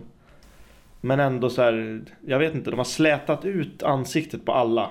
Ja, det finns ju en rynka så länge ögat Nej, kan nå. nej. Liksom. Nej, finns inget, det ser ut som vaxdockor liksom. Ja. Det stör mig. Det vill du inte ha. Vilket i och för sig är bra för Roger Moores eh, sista film då, men... men eh, nej, det vill jag inte. Alltså jag rekommenderar alla att gå in på 007homevideo.com. Det är någon hjälte där som har lagt upp om, bilder på omslag på alla utgåvor som har getts ut sedan 80-talet och framåt. Och det är fascinerande att titta på och se utvecklingen. För det har verkligen varit konstiga saker som har skett på de här omslagen. Det är allt möjligt man kan tänka sig dykt upp. Eh, Så ja, men jag vill, jag vill gärna se alltså, originalaffischerna någon gång. Jag menar, de som ändå kommer köpa Blu-ray-utgåvorna framöver, det kommer ju vara vi fans. Och jag vill gärna ha affischer, alltså bilder på affischerna i min bokhylla. Mm. Eh, Ja, precis. Hur många personer kommer i framtiden faktiskt köpa singel Blu-rays med Bond-filmerna? Det är inte så troligt. Nej. Och jag menar, det de gjorde här om året med när de släppte steelbooks av filmerna The Spectre figurerar i. Det var ju genialiskt för det var jättesnygga omslag. Och sen släpper de några bajsutgåvor samtidigt på alla andra filmer där ja, Roger Moore ser korkad ut typ. Det är, det är fruktansvärt. Ja, men de utgåvorna från 2015 är, de är riktigt, riktigt värdelösa och det, jag förstår inte vem som kunde tycka det var okej att släppa dem. Nej. Men, eh, men jag, om jag ska välja favoritutgåva så, där, så är det ju Ultimate Edition från 2006. De här gråsvarta omslagen som kom paketerad i en stålväska. Yes. Vad jag älskar Ja, det det här. är mysigt. Mm. Oj. Ja. Mm, de är väldigt snygga. De, jag kommer aldrig kunna göra mig av med dem bara för att de är så snygga. Och jag är... Ja, jag, kunde, jag köpte dem ju aldrig. Jag satt och kollade lite på... Köpte du aldrig dem? Bara någon enstaka. Min högsta dröm typ i fem år var att köpa den här väskan men jag hade aldrig råd. Ja, den där attaché, eller den där plåtväskan menar du? Ja, ja. Just det, ja. Nej, jag, jag, satt och, jag satt och kollade lite på den där 007 Home Video nu och på The Spy Who Loved Me videodisk-utgåvan från typ 83 så var det på baksidan av omslaget så var det en beskrivning av in, interiören på Lotusen. Så de bara, här har vi vindrutan, här har vi... så, så jävla konstigt bara. Ja, Men då säger väl jag på tal om Ultimate Edition att jag inte tycker om dem alls egentligen. oj. Ja men det, det händer bara all, det, det är så jäkla mycket. För min, alltså för min del när det kommer till en DVD Blu-ray eh, omslag, då ska du i stort sett kunna se den från fem meter och du ska kunna se i stort sett allt vad som händer. Och du ska göra ett intryck från det avståndet. Du ska inte behöva liksom, specialstudera den i dina händer. så är det ju. Alltså, jag, eh, jag är helt med Emil faktiskt. Eh, jag vet inte vad du kommer säga som favorit, men eh, jag... Eh, nej, jag hävdar att Special Edition-utgåvorna är de snyggaste. Jag tycker de är fantastiskt snygga. Mm, just det. Just med baksidan att det bildar 007-loggan till exempel. Bara en sån sak. Och att, vilket i och för sig Ultimate Edition-utgåvorna också hade. Eh, olika typsnitten som filmerna hade. Typ Octopus är att eh, O1 blir en bläckfisk och eh, ja men You Only Live Twice då blir Twice liksom två gånger skrivet. Så att det är ju, ja. ja Det är ju fan, det är nästan det minsta man kan begära tycker jag. Att de ska ha rätt typsnitt på titeln. Här. Ja men exakt. Och det är så snyggt på baksidan när de har liksom, dels är de ju i distinkta färgscheman, special edition utgåvorna. Att, eh, jag minns inte, någon är lite lila tonad och någon är grön och lite så. Så det är, de är mina favoriter. Special edition utgåvan som kommer runt millennieskiftet. Men jag, ja, jag vet inte om jag har dem som favorit, men jag tycker, nog, jag tycker de är eh, betydligt bättre än Ultimate Edition i alla fall. Sen exakt vilka som är mina favoriter, jag vet inte faktiskt. Nej, nej, det finns ju en del att... Det finns ganska mycket och jag tror att jag skulle behöva gräva lite för att verkligen hitta det där riktiga guldkornet. Ja, alltså de där Ultimate Edition, alltså, jag, jag kommer aldrig kunna släppa dem. Jag, jag grämer med att jag aldrig har köpt den där attachéväskan.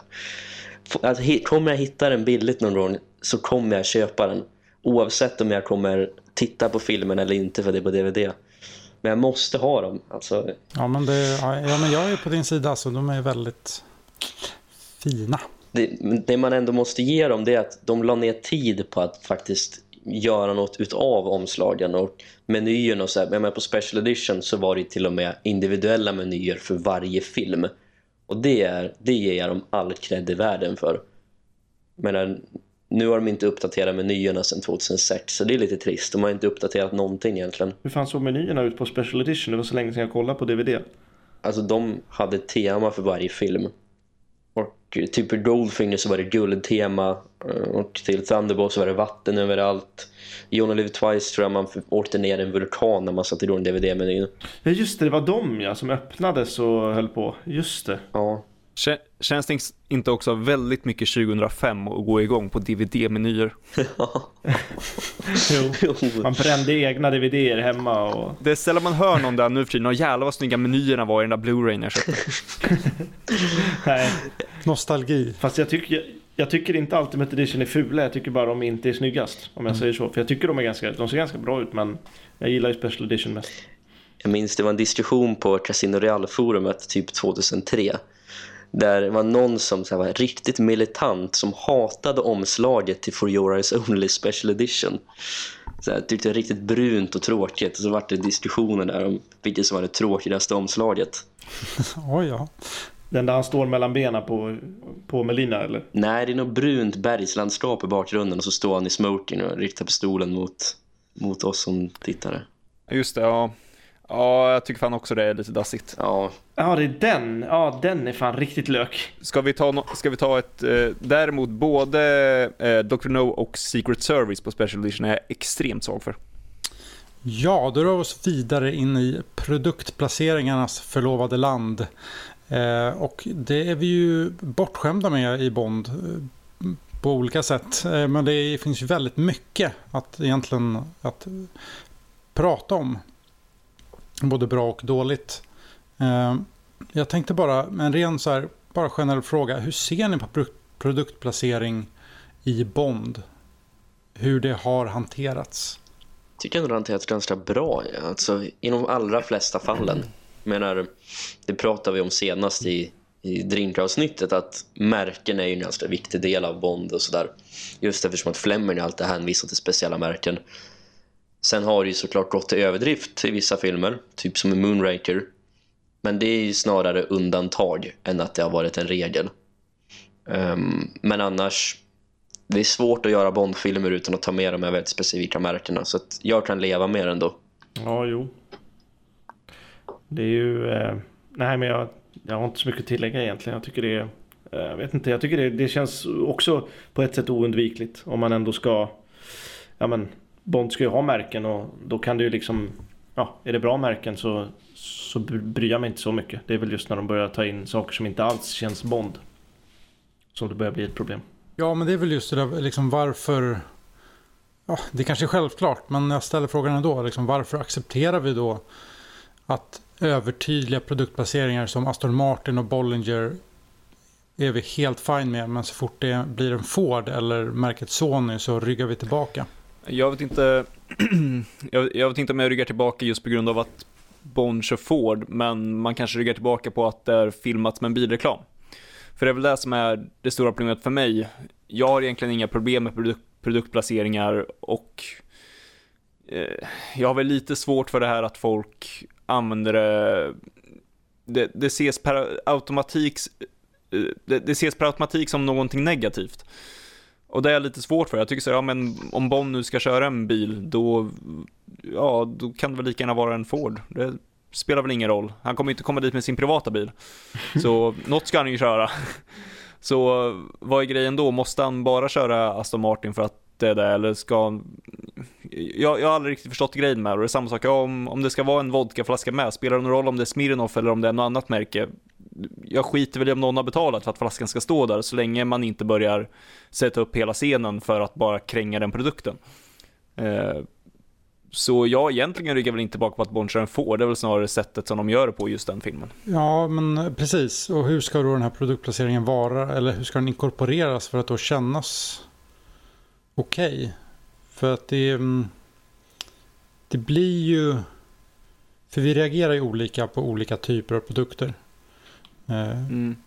kan vi ju säga. Och eh, Moonraker är i sånt fall där kanske många av oss kanske tycker att det är lite, lite väl. ehm, Ja, men om man ska ta Moonraker, där de gör fel i Moonraker, det är ju att de, de dedikerar i stort sett hela scener till den produkten och får sp- specifika inzoomningar och på vissa, eh, på kaféet där vid linbanan så står det 7-Up på minsta lilla grej. Eh, och då är det så här, ja, vi vet att ni vill kräng, kränga 7-Up och det är helt logiskt att det kanske finns en skylt med ett, eh, en, eh, ja, ett, eh, någon form av varumärke på ett café. Eller på en bar. Det är ju också ganska naturligt att det finns ett, ett ölmärke där någonstans. Men att tapetsera hela scenen med det, då vill man ju verkligen få det in your face. Eh, på samma sätt som eh, Forden i Casino Real, man filmar på det sättet så att folk verkligen ska lägga märke till, till bilen. mm.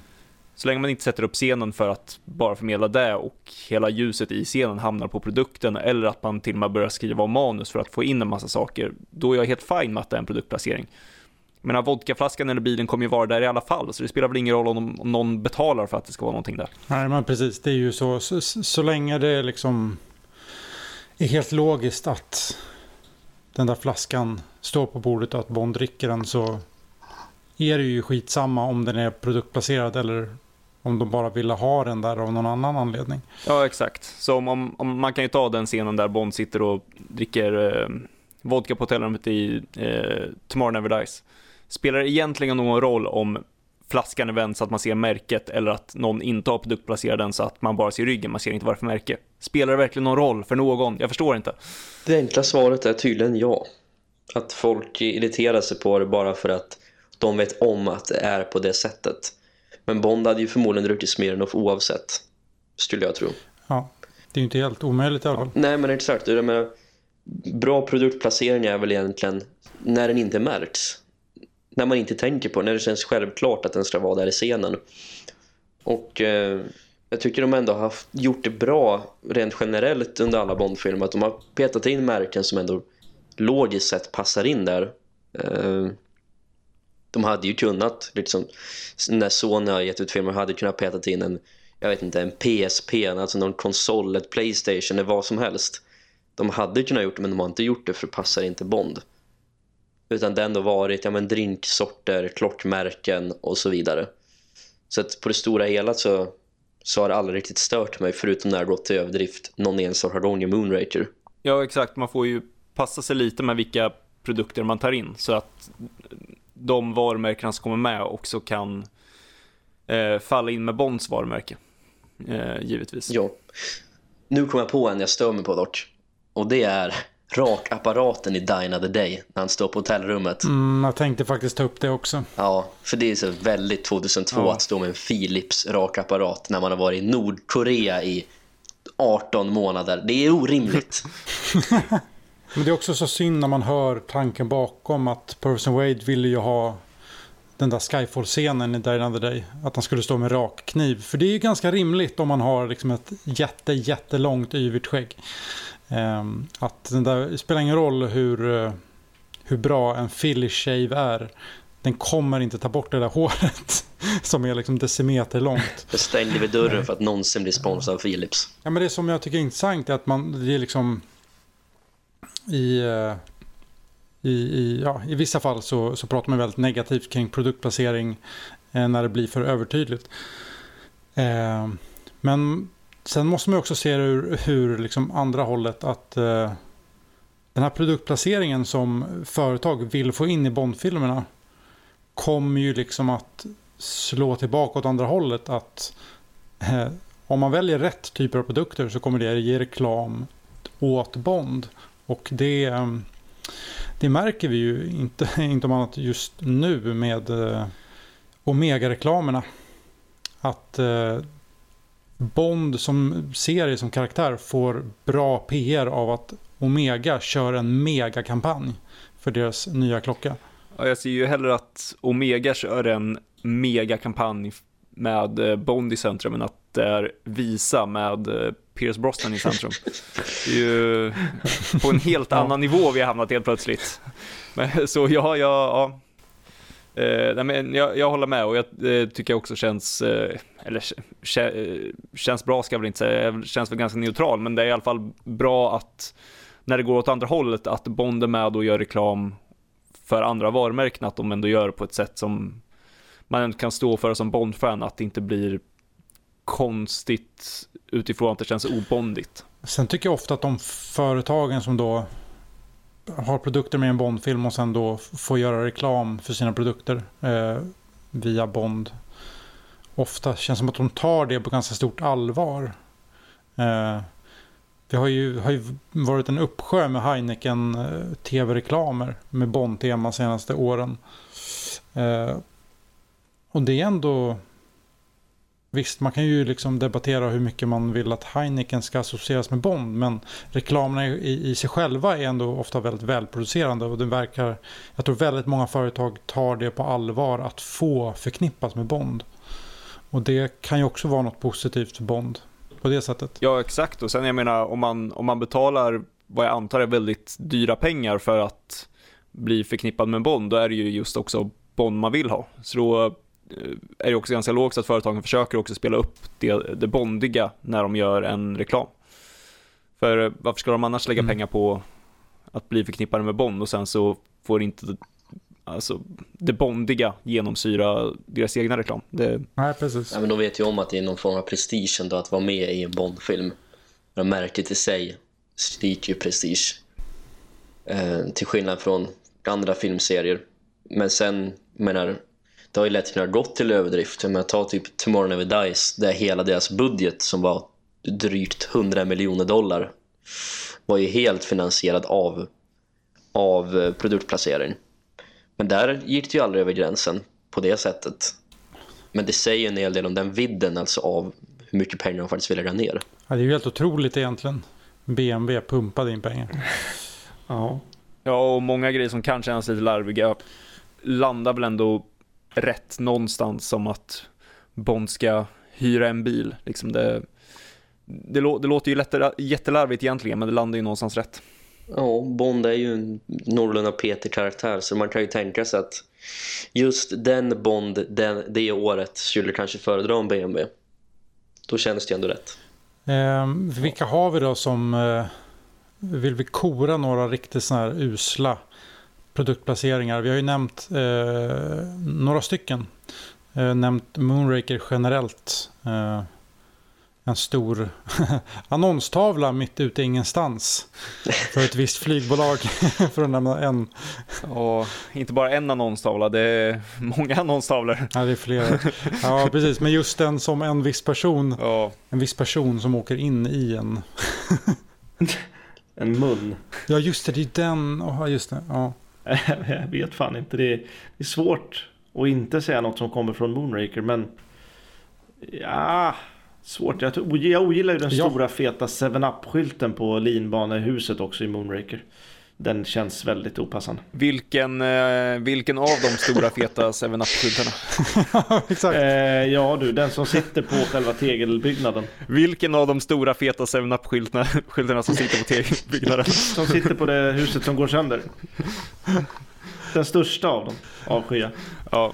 Precis, det, det är några stycken om man säger så. Ja, ja jo, men det, den, är, ja, den är obehaglig. Jag har, jag har en som... Eh, jag vet inte, bara första gången jag såg filmen så tänkte jag inte så mycket på det. Men för varje gång jag ser filmen så blir det bara absurt att det ens ska vara, vara där i en annars så himla bra scen. Det är ju Skyf i Skyfall, de här jävla Volkswagen Beetlesarna. Oh. Som åker med tåget. Um, jag vet inte. Varför ska de vara där? Oh. Ja. Det är så det är så genomtänkt hur hela den där scenen ska se ut. Och Mendes är så noggrann med liksom att färgskala och sen bara är det bam, knallgula bilar mitt i mm. fejat. Mm. Jag har faktiskt aldrig ens tänkt på det. Har du inte? Nej, men det jag tycker är konstigt med det, det är ju att det är ett tåg som både kör frakt och passagerare. passagerare. Det är ju konstigt. Men annars om de Ja. ska köra lite bilar, ja, något märke ska det vara. Ja, jo, men det är så ja, Jo, precis. Men som du säger, det finns ingen poäng med att de ska frakta bilar på just... Eller det är bara... Det är ju... Nej, det, nej, det finns inte. Då, då ska det ju antingen bara vara ett rent jäkla frakt... eh, Och att hon, och att Eh, hon säger? VW Beatles I think. Ja! Hon säger ju märket. Ja, det är ju som att det skulle vara så här. Rolls Royce Phantom 3 skulle hon liksom sitta och säga när hon ser vilken bil det är. Det känns ju jävligt konstigt bara. I think. I think, exakt. Jag, gillar, jag ogillar ju också när eh, Tanner och ehm, Q står och lägger ut breadcrumbs till Bond och så står de och dricker Heineken. Ja, men det är härligt. Nej, det är inte härligt Emanuel. Efter en tuff dag på jobbet, liksom, Emma blivit bortförd, massa människor blivit skjutna.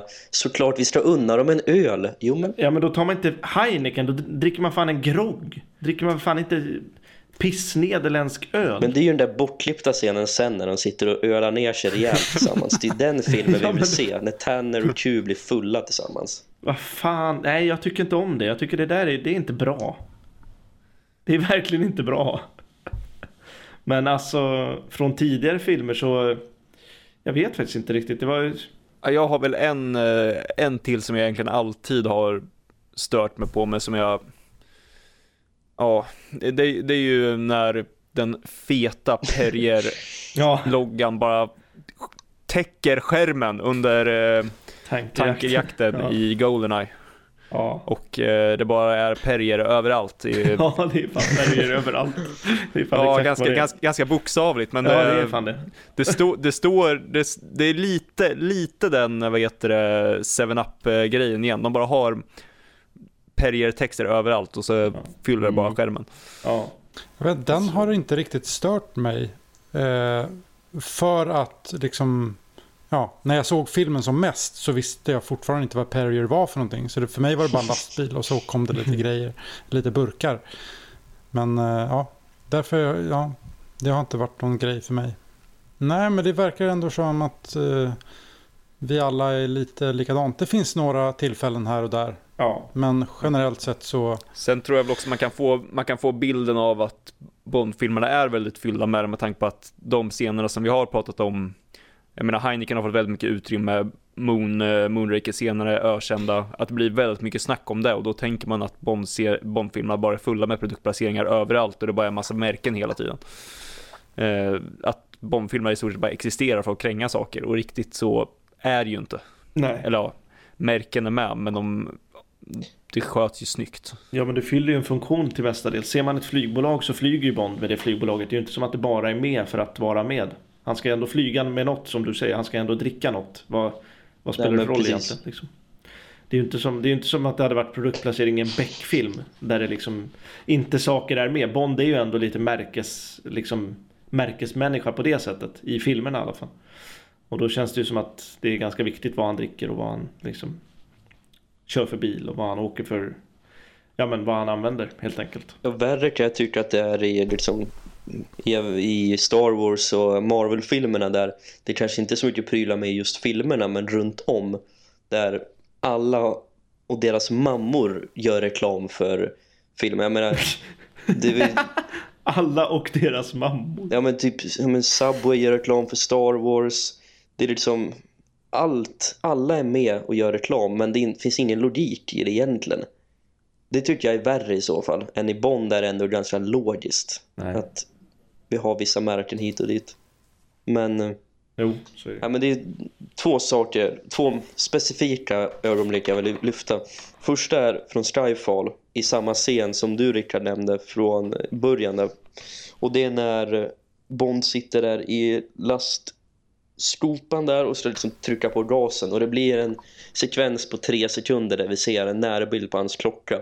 Ja, just det. Det minns jag att du och jag Otto reagerade väldigt starkt på när vi såg det klippet när det kom på Youtube första gången att Ja. det här kommer inte vara med i filmen va? Det är inte på riktigt. Det var så tydligt. Det måste vara någon grej. Ja, för liksom sekvensen stannar upp för att visa klockan.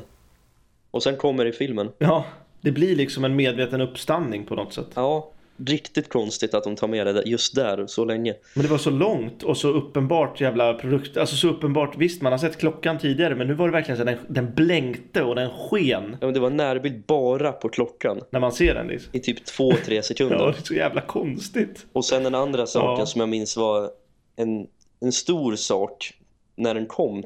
eh, Och det var i, i tårtscenen i Casino Real. När eh, Vesper som pratar om Bond och vad han är för typ av man. Och någon säger vilken klocka han har på sig. Eh, Han säger Rolex och han svarar Omega. Det var en sån superomdebatterad scen Mm. att det var produktplacering gjord på fel sätt och det var övertydligt men jag har aldrig stört mig på den scenen. Den hade kunnat vara med i, i en Fleming-bok alltså. Han är specifik med sina märken bara. Jag tycker inte det är något konstigt. Nej. Nej, jag har faktiskt inte heller stört mig på den. Eh, och eh, ska jag, nu, nu kommer en, en liten eh, en liten nugget från na- mina gamla dagar som, som nördig Bond-fan. Eh, fick jag vara före Casino Real. Då när jag skrev lite fanfiction så skrev jag en liten ja, novell. Eh, och då fanns det ett dialogutbyte som var i stort sett som i Casino Real. Men jag var före. Har du kvar det? Ja, det finns någonstans på datorn. Ja, ja. Det ska, det ska lottas ut till eh, lyssnarna. Ja, jag vill gärna se det i alla fall. Men jag har stört mig på den, den, eh, det utbytet vill jag bara säga. Det sa jag när vi pratade om det också. Jag tycker det är fel, fel sätt att göra det på. Säga, som VW Beatles av samma anledning som jag verkligen stör mig av det. Visst, ja, nice watch kan man ju säga, men man behöver ju inte nödvändigtvis säga två märken på tre sekunder. Det känns jävligt, eh, nej men det känns för in, in, in my face. Ja, fast där, ja, jag förstår vad du menar, men jag håller nog inte med. För scenen, eh, jag tycker det funkar utifrån vad scenens kontext är. Vad, vad gör de i scenen? De ska hålla på och särskåda varandra. Och det är ju en grej med att Bond ska ha en dyr klocka och ett dyrt märke. Ja, absolut. Eh, Så det, här, det funkar ju där de faktiskt försöker göra. det enda jag kan irritera mig lite på det är att hon säger ju ett mer prestigefullt märke som tidigare varit associerat med Bond. Och att han svarar Omega. Det hade varit en sak om hon sa typ ja, Seiko. Han var Omega. Rolex är ju mer, är ju mer i linje med Bond. Seiko! Varför skulle hon säga Seiko? Då är hon ju helt dum i huvudet om hon tror att det där är en Seiko-klocka. Då höjer ju Bond upp sig själv genom att säga ett bättre märke. Nu säger ju hon det bästa märket. Och Bond svarar med ett sämre märke. Europen? Exakt. Seiko har ju i och för sig också varit eh, Bond, eh, Bond-märkt, så det hade ju varit... Ja. Bond har, eh, de, de har gått upp sig på senare tiden. Det var inte gamla vet du, 70-80-tals eh, Bond här längre. Nu är vi moderna, Nej, nu kör vi. Omega. Seiko är ju fula ankungen när det kommer till Bondklockor. Ja. Nu, efter produktplaceringar hit och dit, så springer vi vidare till lite det som eh, Emanuel nämnde förut. Som vi är så himla vana vid när det kommer till ja, Star Wars och Marvel. Och det är ju merchandise. Eh, det, de filmserierna så förekommer ju inte produktplacering på det sättet eftersom det inte är vår värld så att säga. Eh, utan tie-ins, eller vad man kallar merchandise. Och det jag tycker är intressant, det här är min upplevelse, är ju att trots att Bond-serien då har hållit på med merchandise väldigt länge så känns det inte som att den är så stor. Den har liksom aldrig riktigt tagit fart. Trots att vi då har allt från 60-tals leksaker till eh, ja, dagens parfymer och olika typer av ja, eh, dockor eller actionfigurer eller vad vi ska kalla det för. Vad tror ni om, om ni överhuvudtaget har den känsla som jag har eh, att Bond-seriens merchandise aldrig riktigt slår igenom brett? Jag har väl en teori i alla fall. Och det är att helt enkelt att Bond-serien, eller Bond överlag, bara att det är ett väldigt det är väldigt svårt att göra någon merchandise av det för att det är ett väldigt, eh, det är ett väldigt svårt varumärke att jobba med, eller vad Bond signalerar snarare. Men, visst, du kan göra en actionfigur, men vem är Bond och varför skulle en femåring vilja leka med en Bond-actionfigur än vilken superhjälte som helst?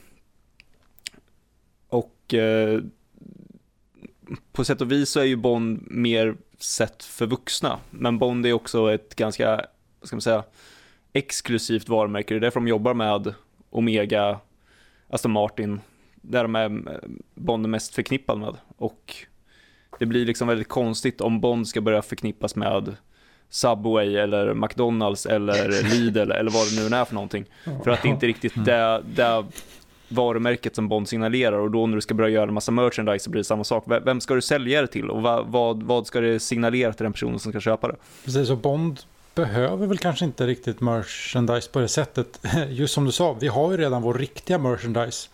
Det vill säga faktiska riktiga klockor eller riktiga bilar. Visst, det är ju inte vem som som inte kan ju inte köpa dem, men det finns ju ändå där på något sätt. Ja men det är klart, liksom, du, du skulle kunna kränga någon, alltså små modeller av saker och ting. Men det är ju, ja det blir väl för vuxen samlare som tycker det är lite kul att ha en liten modell av någon Aston Martin-bil eller vad det nu kan tänkas vara för någonting. Ja. Precis, men det är ju det som har kommit med Aston Martin Legot Mm. till exempel. Ja. Eh, Men precis, men det marknadsförs ju ändå som något lite speciellt Mm. som kanske inte vem som helst köper. För att det är ganska dyrt också. Jo men så är det. Bond, Bond kommer ju inte få en egen sub på Subway liksom. James. Bond-subben. Så att nej, det är ju... eh, Nej. Jag tänkte på en grej angående också... Jag vet inte om vi ska ta det på merchandise men eh, eh, Forza, bilspelet, har ju haft med lite Bond-bilar nu. Ja, men det får man säga merchandise tycker jag. Ja, jo, det känns som att det ändå innefattas där. Jag vet inte hur mycket E.ON eller de som har hand om det eh, har haft att göra med Forza eller om de bara har gjort det. De måste ju ha gjort någon slags överenskommelse kan jag tänka mig. Men sånt gör mig ändå lite glad. Jag kollade faktiskt på lite på Youtube på eh, gameplay från spelet med bilarna. Och då var det ju liksom, de öppnade upp interiören och man kunde se alla gadgets och Goldfinger DB5 han hade ju roterande roterande bogvisir tänkte jag säga. Roterande nummerplåtar. roterande borr, vad heter de där sågarna på sidan och allting. Eh, Så att ja, det var, det var coolt faktiskt. Det får, en, det får ens Bondhjärta att värmas lite ändå tycker jag. Särskilt när det inte finns några tv-spel just för tillfället. Nej, Som handlar om Bond. Bond får vara med i Forza på ett hörn liksom. Ja, lite tragiskt är det ju. Ja, det är lite tragiskt. Ja, det är väl kanske framförallt det som gör att man går igång på det, att man kan ändå bli lite teasad med något som har i Bond, med, med Bond att göra i spelvärlden. Ja, Mm. Nej, men eh, jag vet om att under, under Brosnans era, ska jag säga, inte Daltons era, utan under Brosnans era så sålde de, eller försökte i alla fall försälja lite leksaker och sånt där. Typ eh, Tomorrow Never Dies, det fanns någon Waylin-figur att köpa, någon Brosnan-figur och säkert någon Elliot Carver också. och Sådär. Det lär väl inte ha funkat jättebra, men det gick ju i linje med vad de försökte med under 90-talet, nämligen att kommersialisera Bond fullkomligt. Annars så tycker jag att de gör rätt nu genom att ja men ska de sälja leksaker så gör de riktigt autentiska och sälj dem för 2000 spänn. Som de gör nu med Roger Moore-dockan från Live and Die och Oddjob och sådär. Det, är liksom, det, ska vara, det ska marknadsföras att vara lite dyrare och lite mer exklusivt för att det går i linje med Bond som, som märke. Sen reflekterar jag över det nu när man börjar liksom julhandla och sådär att Bondparfymerna verkar slå igenom rejält för de är ju överallt. Alltså de säljs i såna paketlådor och alla möjliga. De finns ju i alla storlekar, former och färger och det verkar ju funka uppenbarligen med Bondparfymer. Så där har de ju slagit guld i alla fall. Jag kan förstå ganska mycket att de slutar på det där med eh, leksaksfigurer. Men jag tänker själv om ni har en, liksom en femåring, ni ska gå in i en leksaksbutik. Ja, ja, vad vill du ha för docka? Vill du ha, vet du, eh, Jokern från Batman eller vill du ha Dominic Green? Bara, nej, jag tror jag, jag tror jag tar Jokern faktiskt. Vill du ha Jokern eller Dominic Green? Varför just Dominic Finns det någon mindre leksakskompatibel figur än Dominic fucking Green? Så får man med en liten oljeflaska, en liten dunk. Nej, man får, med, man får med ett litet papper där han sitter och stämplar grejer som han gör. Så får man leka med honom när han leker med stämpel. Det blir meta, metalek. Åh. Ja, men jag menar, det, det, det är ju väldigt svårt att göra sådana grejer av Bond-karaktärer. Överlag, nu, Dominic Green kanske är det minst kompatibla, men ja, Ja. Vill du ha Batman Eh. eller Bullion liksom? men jag fattar själva grejen i alla fall. Det, Absolut. Jag, Ja. jag har svårt att se det och därför så håller jag med dem med Emon. Då är det bättre att bara göra någon samlargrej som man verkligen går all in på och får en detaljrik och sen, ja, priset blir därefter. Ja, och det går ju tillbaka till vad har sagt förut att Bond är ju inte riktad till en viss målgrupp på samma sätt som typ Star Wars och Marvel är utan Bond-filmer kan ju alla se men det är få som är fans på det sättet och då finns det ju såklart en väldigt liten marknad för mer merchandise och liknande saker. Så bättre då att satsa på de som är intresserade och gör det dyrt. Då kanske de ändå kompenserar för att inte sälja jättemycket. Men att de per enhet liksom tjänar typ lika mycket ändå. Jo. Sen, sen har det väl snackats om att det ska vara typ Bond-lego och sånt där. Det har de gjort nu med, med DB5. -man. Så faller det väl ut så kanske det blir mer. Så vi får se. Alltså det jag skulle kunna, det jag skulle kunna tänka mig, det är ju inte riktigt merchandise, men det jag faktiskt skulle kunna tänka mig att köpa är om det kommer ett eh, Lego-spel med James Bond. För det har ju faktiskt funkat med alla andra delar som de har gjort det med. Indiana Jones, Star Wars, Harry Potter. Batman. Jag har inte koll på alla som har kommit, men alla de har ju varit Ja. extremt framgångsrika. Och uppskattade. Liksom. Ja, men det är inte alls omöjligt. Det känns som att det ändå kan fungera för då kan man göra både liksom den gamla eran med lite mer liksom cinematisk och storslaget och också liksom lite mer nedtonat. Det funkar ju på båda sätten. Ja, ja men Eon är ju... Ja, Jag är eh, öppen för det. Jag med. Ja, vad, vad finns det egentligen för för- och nackdelar med, med liksom merchandise, olika typer av merchandise för Bond? Jag tror inte det finns några för och nackdelar så. Eller jag tror inte det finns några nackdelar egentligen så. Det är väl egentligen bara att vissa saker kommer sälja dåligt. Jag tror inte att det, det förstör för Bond att det finns en leksak som inte säljer. Men jag tror, snar, jag tror snarare att det är bra om det finns liksom om, Bond, om det finns Bond-spel och Bond eh, Ja men Bond kanske är med på Lego på ett hörn. Nej, så länge det inte påverkar vad vi faktiskt ser på film så har jag ju svårt att se att det ska vara någonting negativt. Det jag kan tänka mig att det skulle kunna påverka negativt det är om man försöker för mycket på det. Mm. Att man verkligen bara går all in och ska kränga allt och ingenting säljer dåligt. Tar man bara fram nya produkter och det ska Mm. bara säljas. Mm. Då urholkar man ju varumärket. Ja, men är det något eh, mer ni skulle vilja se att det satsas på? Nu pratade Lego lite. Du sa ett spel, ett Lego-spel till exempel. Vi är ju ett ett jättebra exempel. Jag menar en, en så liksom seriös eh, eh, franchise som Batman har varit senaste i alla fall 15 åren. Eh, och som funkade perfekt som Lego så kan ju Bond verkligen också skulle verkligen kunna funka där också. Ja, jag tänker att de som gör Lego-spelen är ju samma för vilka, alltså om det är Indiana Jones eller Batman så är det ändå samma företag som gör Lego-spelen. Bara att det är en annan karaktär de grundar det på. Så att jag tror inte att det kommer bara för att det blir Bond eller någonting annat eh, degraderas i kvalitet på något sätt. Eller blir sämre kvalitet alls. Utan det är, jag tror nog, nej, jag skulle, det som jag ser mest fram emot nu egentligen i merchandise-håll är typ ett spel. Antingen ett renodlat James Bond-spel eller Lego-spelet i så fall. Det känns ändå rimligt på något sätt. Ja, ja, men annars är väl att Eon är väldigt... De håller hårt på varumärket och vill inte göra några utsvävningar utöver vad de faktiskt redan gör med produktplaceringar. Så att ett Lego-spel är väl så långt de kan, kan gå kan jag väl tänka mig. Ja, jag tror att det skulle sälja rätt bra faktiskt. Speciellt om det kommer liksom mellan två filmer. Då det faktiskt inte är så... Ja men, då det kanske inte är så liksom hett med Bond. Ja, men exakt. Annars är jag ganska nöjd med den nivån vi är på nu. Jag menar, en, en Omega-klocka eller en Rolex vill man ju köpa ändå. Liksom, så att det blir väl någon indirekt merchandise som vi har pratat om. Ja, jo. Eh, Och framförallt med hur, eh, du sa att E.ON är så, så restriktiva, jag är inte förvånad i alla fall att de väljer att nu faktiskt samarbeta med Lego med tanke på ja, men det som jag var inne på, det, att samma, eh, det som Lego har gjort för andra franchises och att Lego faktiskt har, vad ska man säga, genom att de har arbetat väldigt framgångsrikt med andra franchises så har Lego kunnat byggt ett förtroende för det och då blir också E.ON mera sugna på att kanske också nappa på det trots Mm. att de ändå är väldigt restriktiva. Mm. Jag tycker det är bra som du säger Emanuel att de håller på, inte devalverar devalverar var, varumärket utan faktiskt är lite selektiva.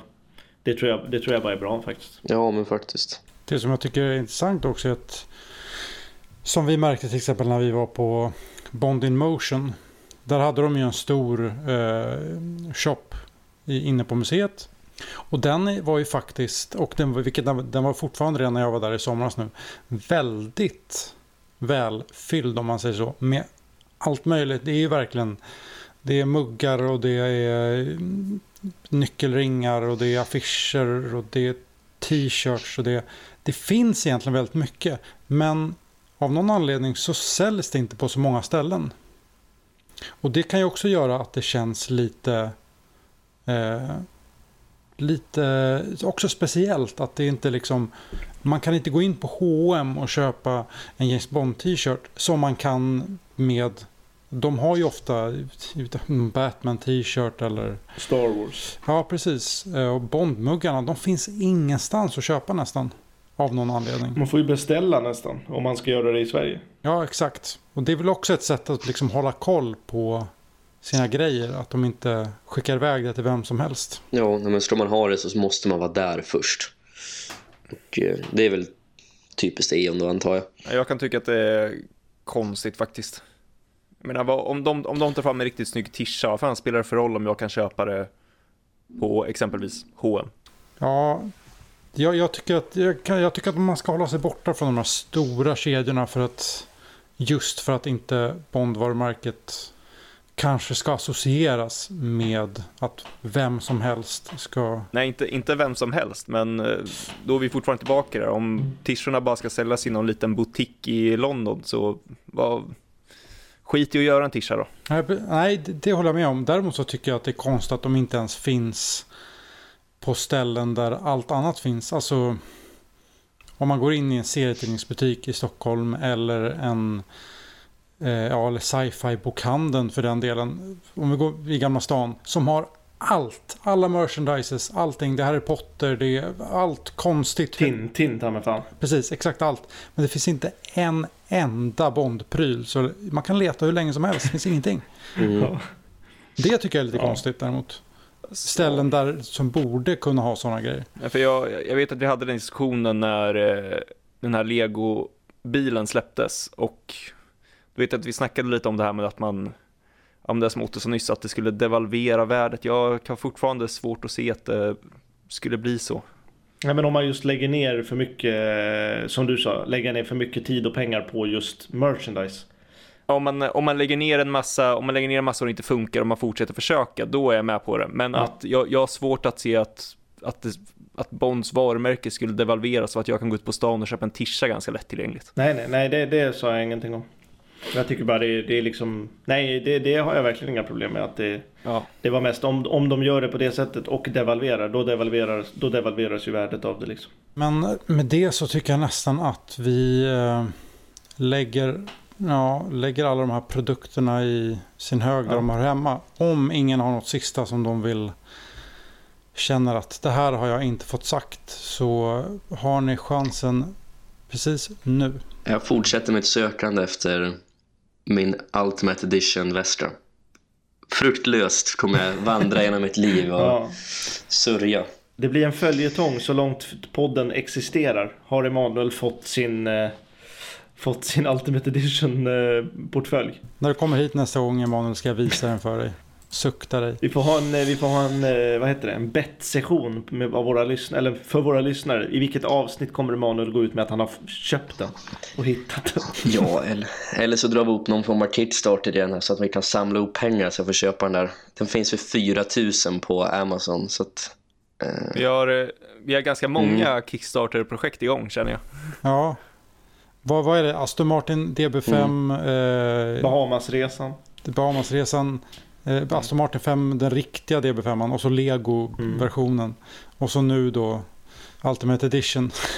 Får jag lägga in ett till önskemål? Det får du göra. För det här, jag, jag tycker fortfarande att det är, eh, för, för mig var det i alla fall jävligt, alltså jag fick en väldigt varm känsla i, i kroppen när jag såg det. Och det är ju det här med att eh, eh manus och brev och lite annat från eh, Thunderball-härvan, att det ska auktioneras ut.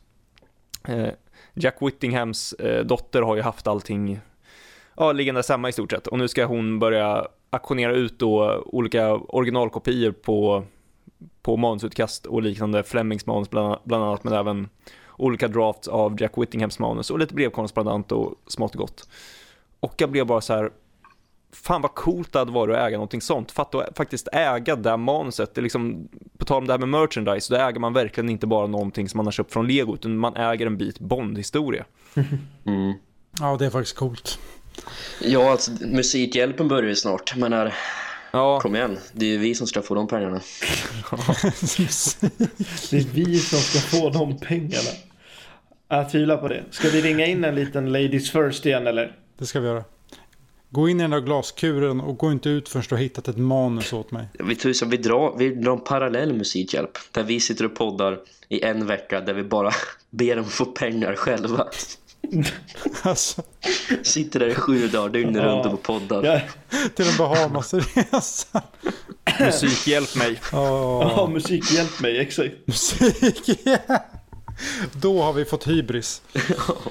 Men då rundar vi av det här eh, genom att som vanligt tacka Anders Freid och Thomas Drugg som stöttar oss och deras hemsidor agent07.nu och From Sweden with Love. Och så tackar vi Anton som kommer klippa järnet och Lasse Logotyp som kommer logga järnet. Ehm, och sen åh, får jag hoppas att ni har fått någonting ut av det här avsnittet som kanske blev lite rörigt. Men jag tror att vi kom fram till någonting emellanåt i alla fall. Och det hoppas jag att vi kommer göra nästa gång också. Apropå Forza. Apropå Forza, om allt går i lås så kommer det avsnitt som vi faktiskt Mm. jag tror att vi har fått mest frågor om eh, senaste året. Som har legat längst också. Precis. När kommer tv-spelsavsnittet? Yes, som egentligen skulle komma förra hösten, men som kommer nu i höst istället. Eller vad tanken var förra hösten, sen sköt vi upp det till Våren. våren. Och sen, nu har vi skjutit upp det till hösten och nu har vi petat på det allt eftersom under hösten. Men eh, det kommer, nu, nu är det i alla fall spikat. Nu kommer det, precis. Ehm, om vi inte väljer att skjuta upp det en gång till. Vi får se. Men det ska det göra. Ja, och jag vill passa på att tacka dig Rickard som har eh, tagit över min roll idag. Ja, mycket bra. Ja, tack till er och tack till alla lyssnare. Och som vanligt, häng med oss på Facebook, Instagram, Twitter. Vi finns lite överallt i etern. Eh, där ni minst anar det dyker vi upp kanske. Vem vet? Så eh, tack för visat intresse och på återhörande om två veckor. Tack och adjö. Tack och hej! Tack och godnatt.